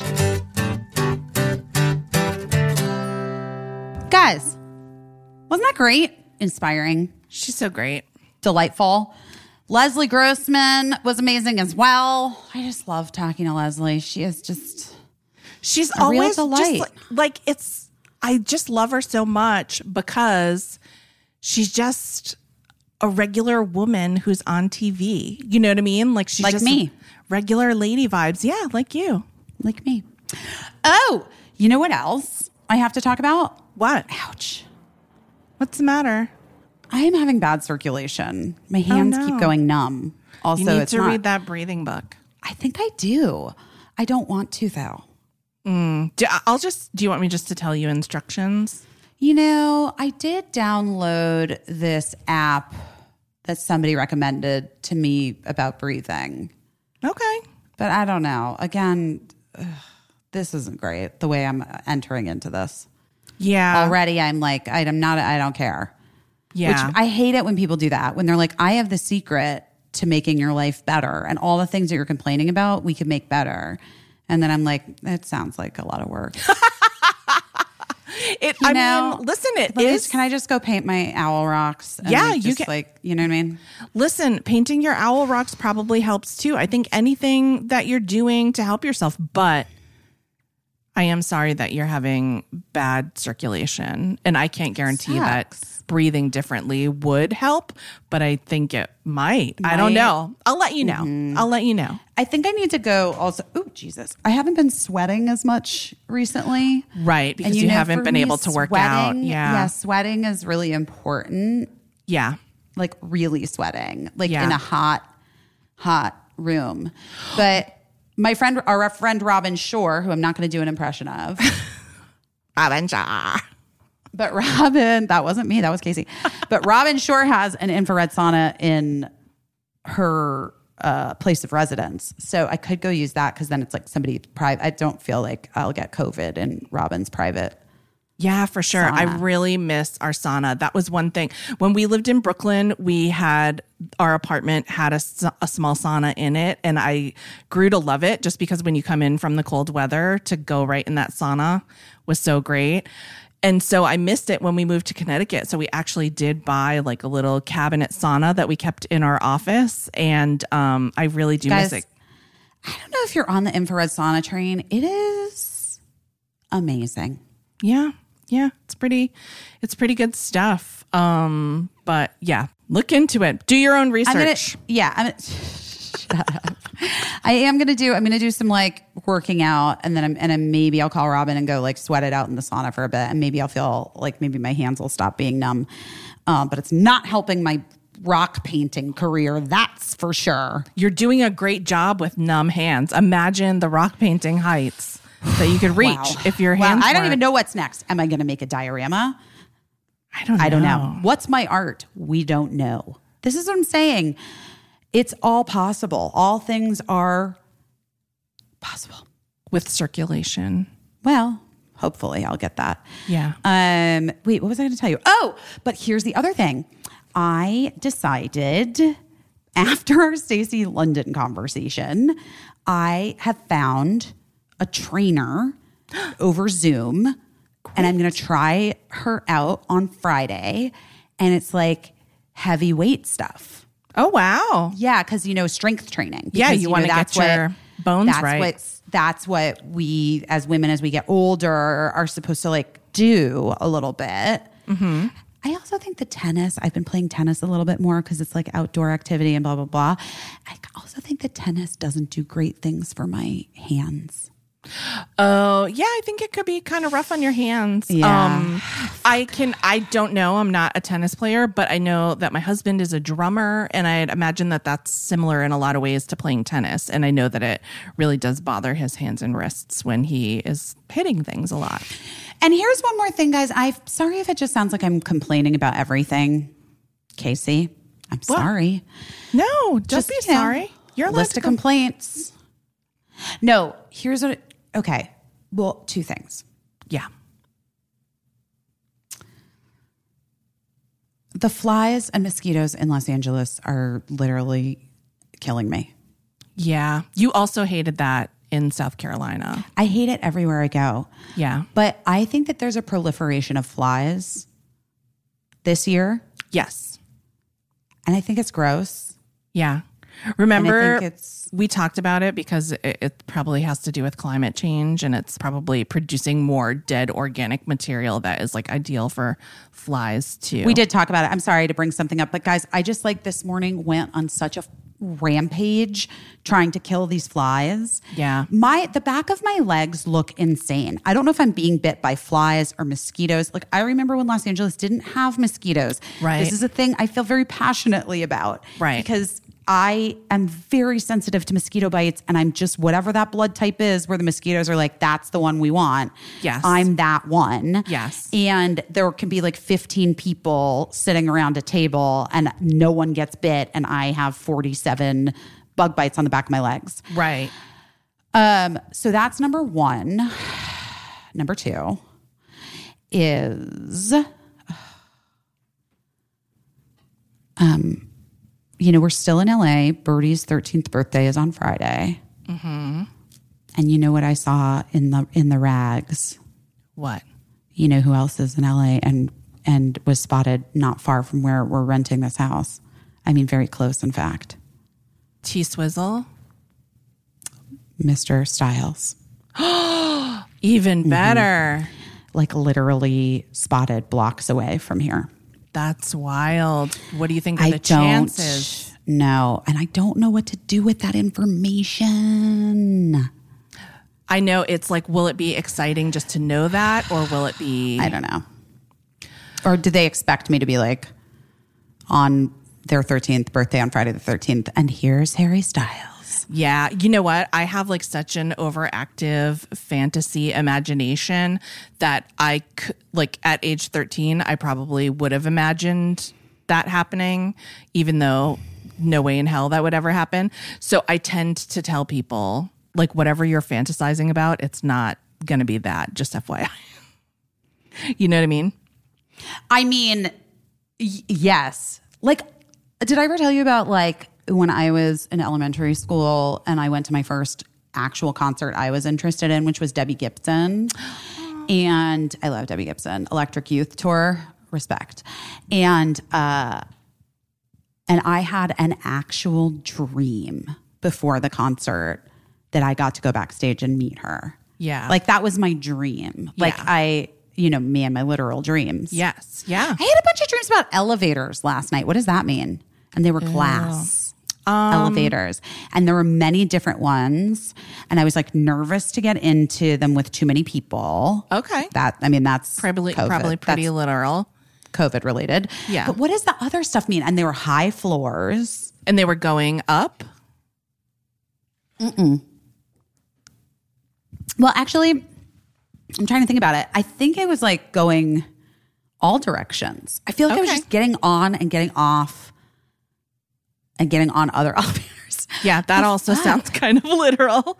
Elevators going in every direction and you were getting on and off and didn't know where you were going to end up and what why you were doing that. It seems Okay. like that's what life is right now. Okay. Okay. I mean, I'm not Okay. but I do want to tell you something. What? Ari, Ari the flies. I know I sent this to you before, but you don't read emails and sometimes you don't read texts because you're busy. But there is a product who's not a sponsor of this podcast, but it is called the Star Bar Captivator Fly Trap. Excuse me. I'm so sorry. What what's happening? Star I Bar right now? Uh-huh. Star Bar Captivator Fly Trap. It costs Hold on. like eighteen dollars. Wait, wait, wait. I think I had one of these. Star Bar. Like Star Bar, all word, all one word. Star Bar Captivator Fly Trap. It's like a I, I big. I see it. I see it. I see it. mayonnaise jar. I'm describing for see it. people at home. It comes with powder. You mix some water in there, and Mm-hmm. it has like a special top that you like can hang it from like a little hook in your yard. Mm-hmm. The powder that you mix water in smells like um a bar a barf poop smoothie. And uh but you can't smell it all over your yard it's just like if you were standing right next to the jar and it is an effective fly trap But you can't have it in your house. i wouldn't put it in my house So could I go to like a hardware store to get this or what? What are we doing? What i don't what's know i ordered it from the company online but um so i don't know if they have it. Did it really work? Busy i'm looking at it like right outside my window right now and it uh-huh. has like four inches of dead flies in it That's truly disgusting. it's disgusting but you know where uh-huh. four inches of alive flies are not, not on me Not on you. Yeah, yeah, yeah, yeah, yeah, yeah, yeah. Yes. I can only deliver my personal testimonial Okay. about the captivator. Far, captivator. Farnam Home and Garden Star Bar Captivator. Yeah. Fly trap. Okay, here we go. When can I get it? Free delivery August 20th. Why don't you I don't need it by th- then I'm done. I need it now. I need it now. How am I gonna go? Where am I gonna go? I uh, am I going? I'm going to an. I'm going to a hardware store. Is what Maybe at gonna like right? I feel like maybe Yeah. at like an old school hardware, like an Ace Hardware might have it. You know, Meow. you know what I'm saying? Listen, the good news is you've given me things I can uh focus on. Yeah, You know what I mean? I'm- I mean, I really feel like yeah. Hopefully, somebody would have this. Um, but yeah, focus on that. Just focus on knocking down the fly population just a little bit, and maybe you'll feel a little bit better.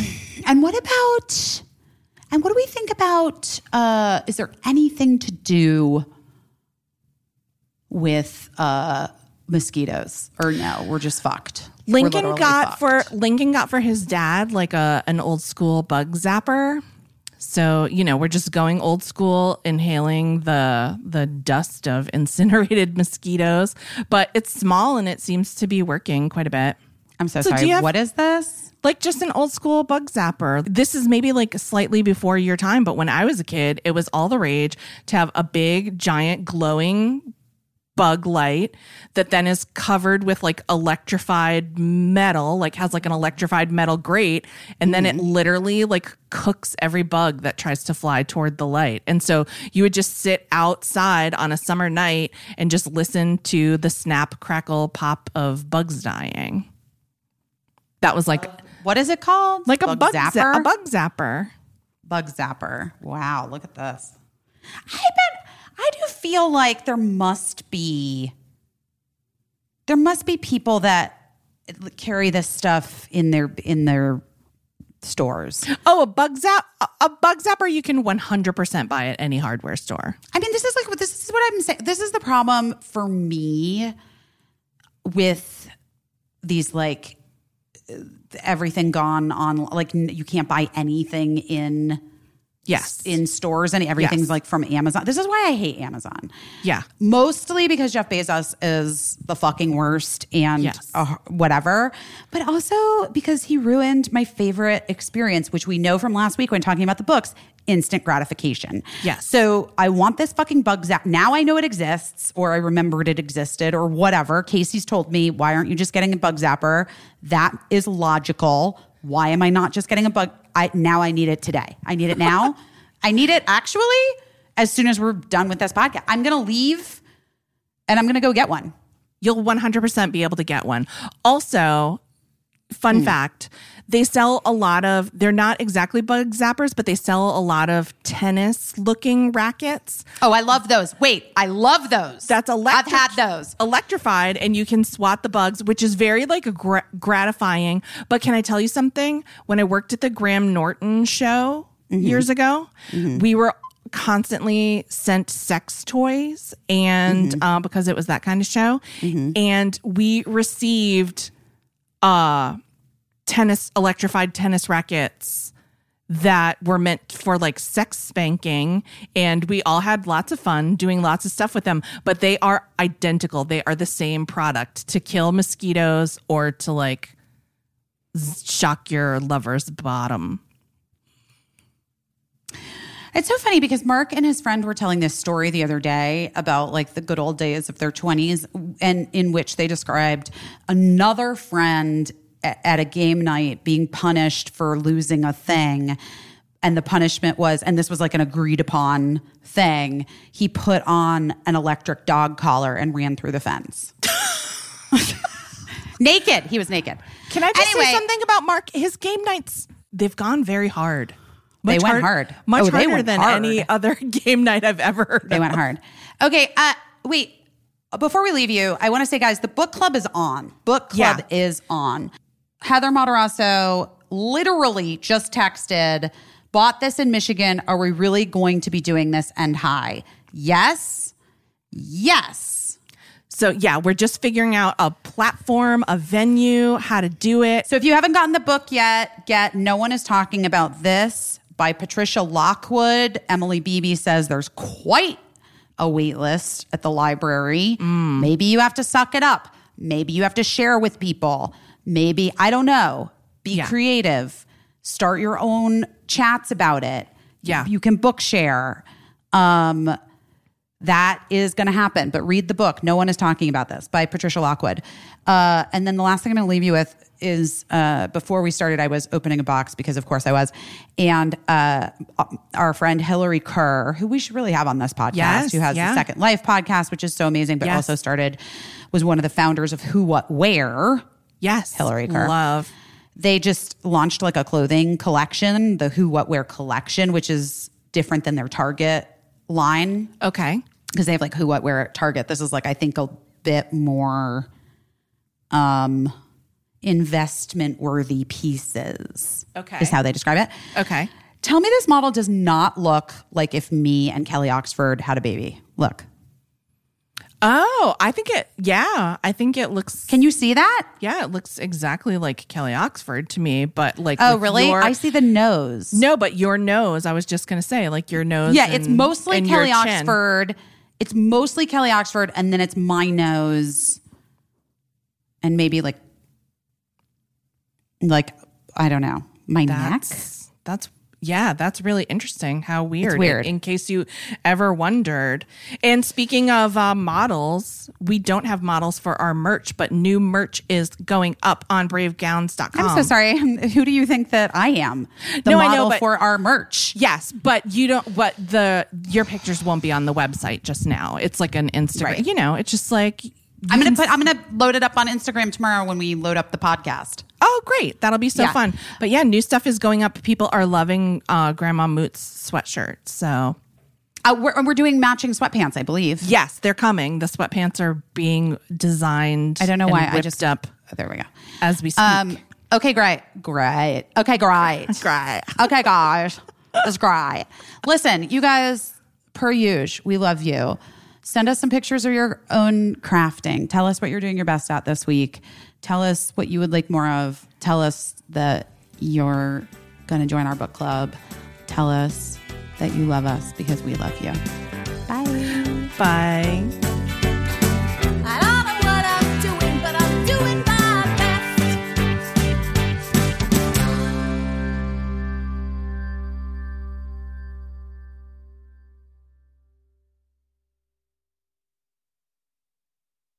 Oh, no.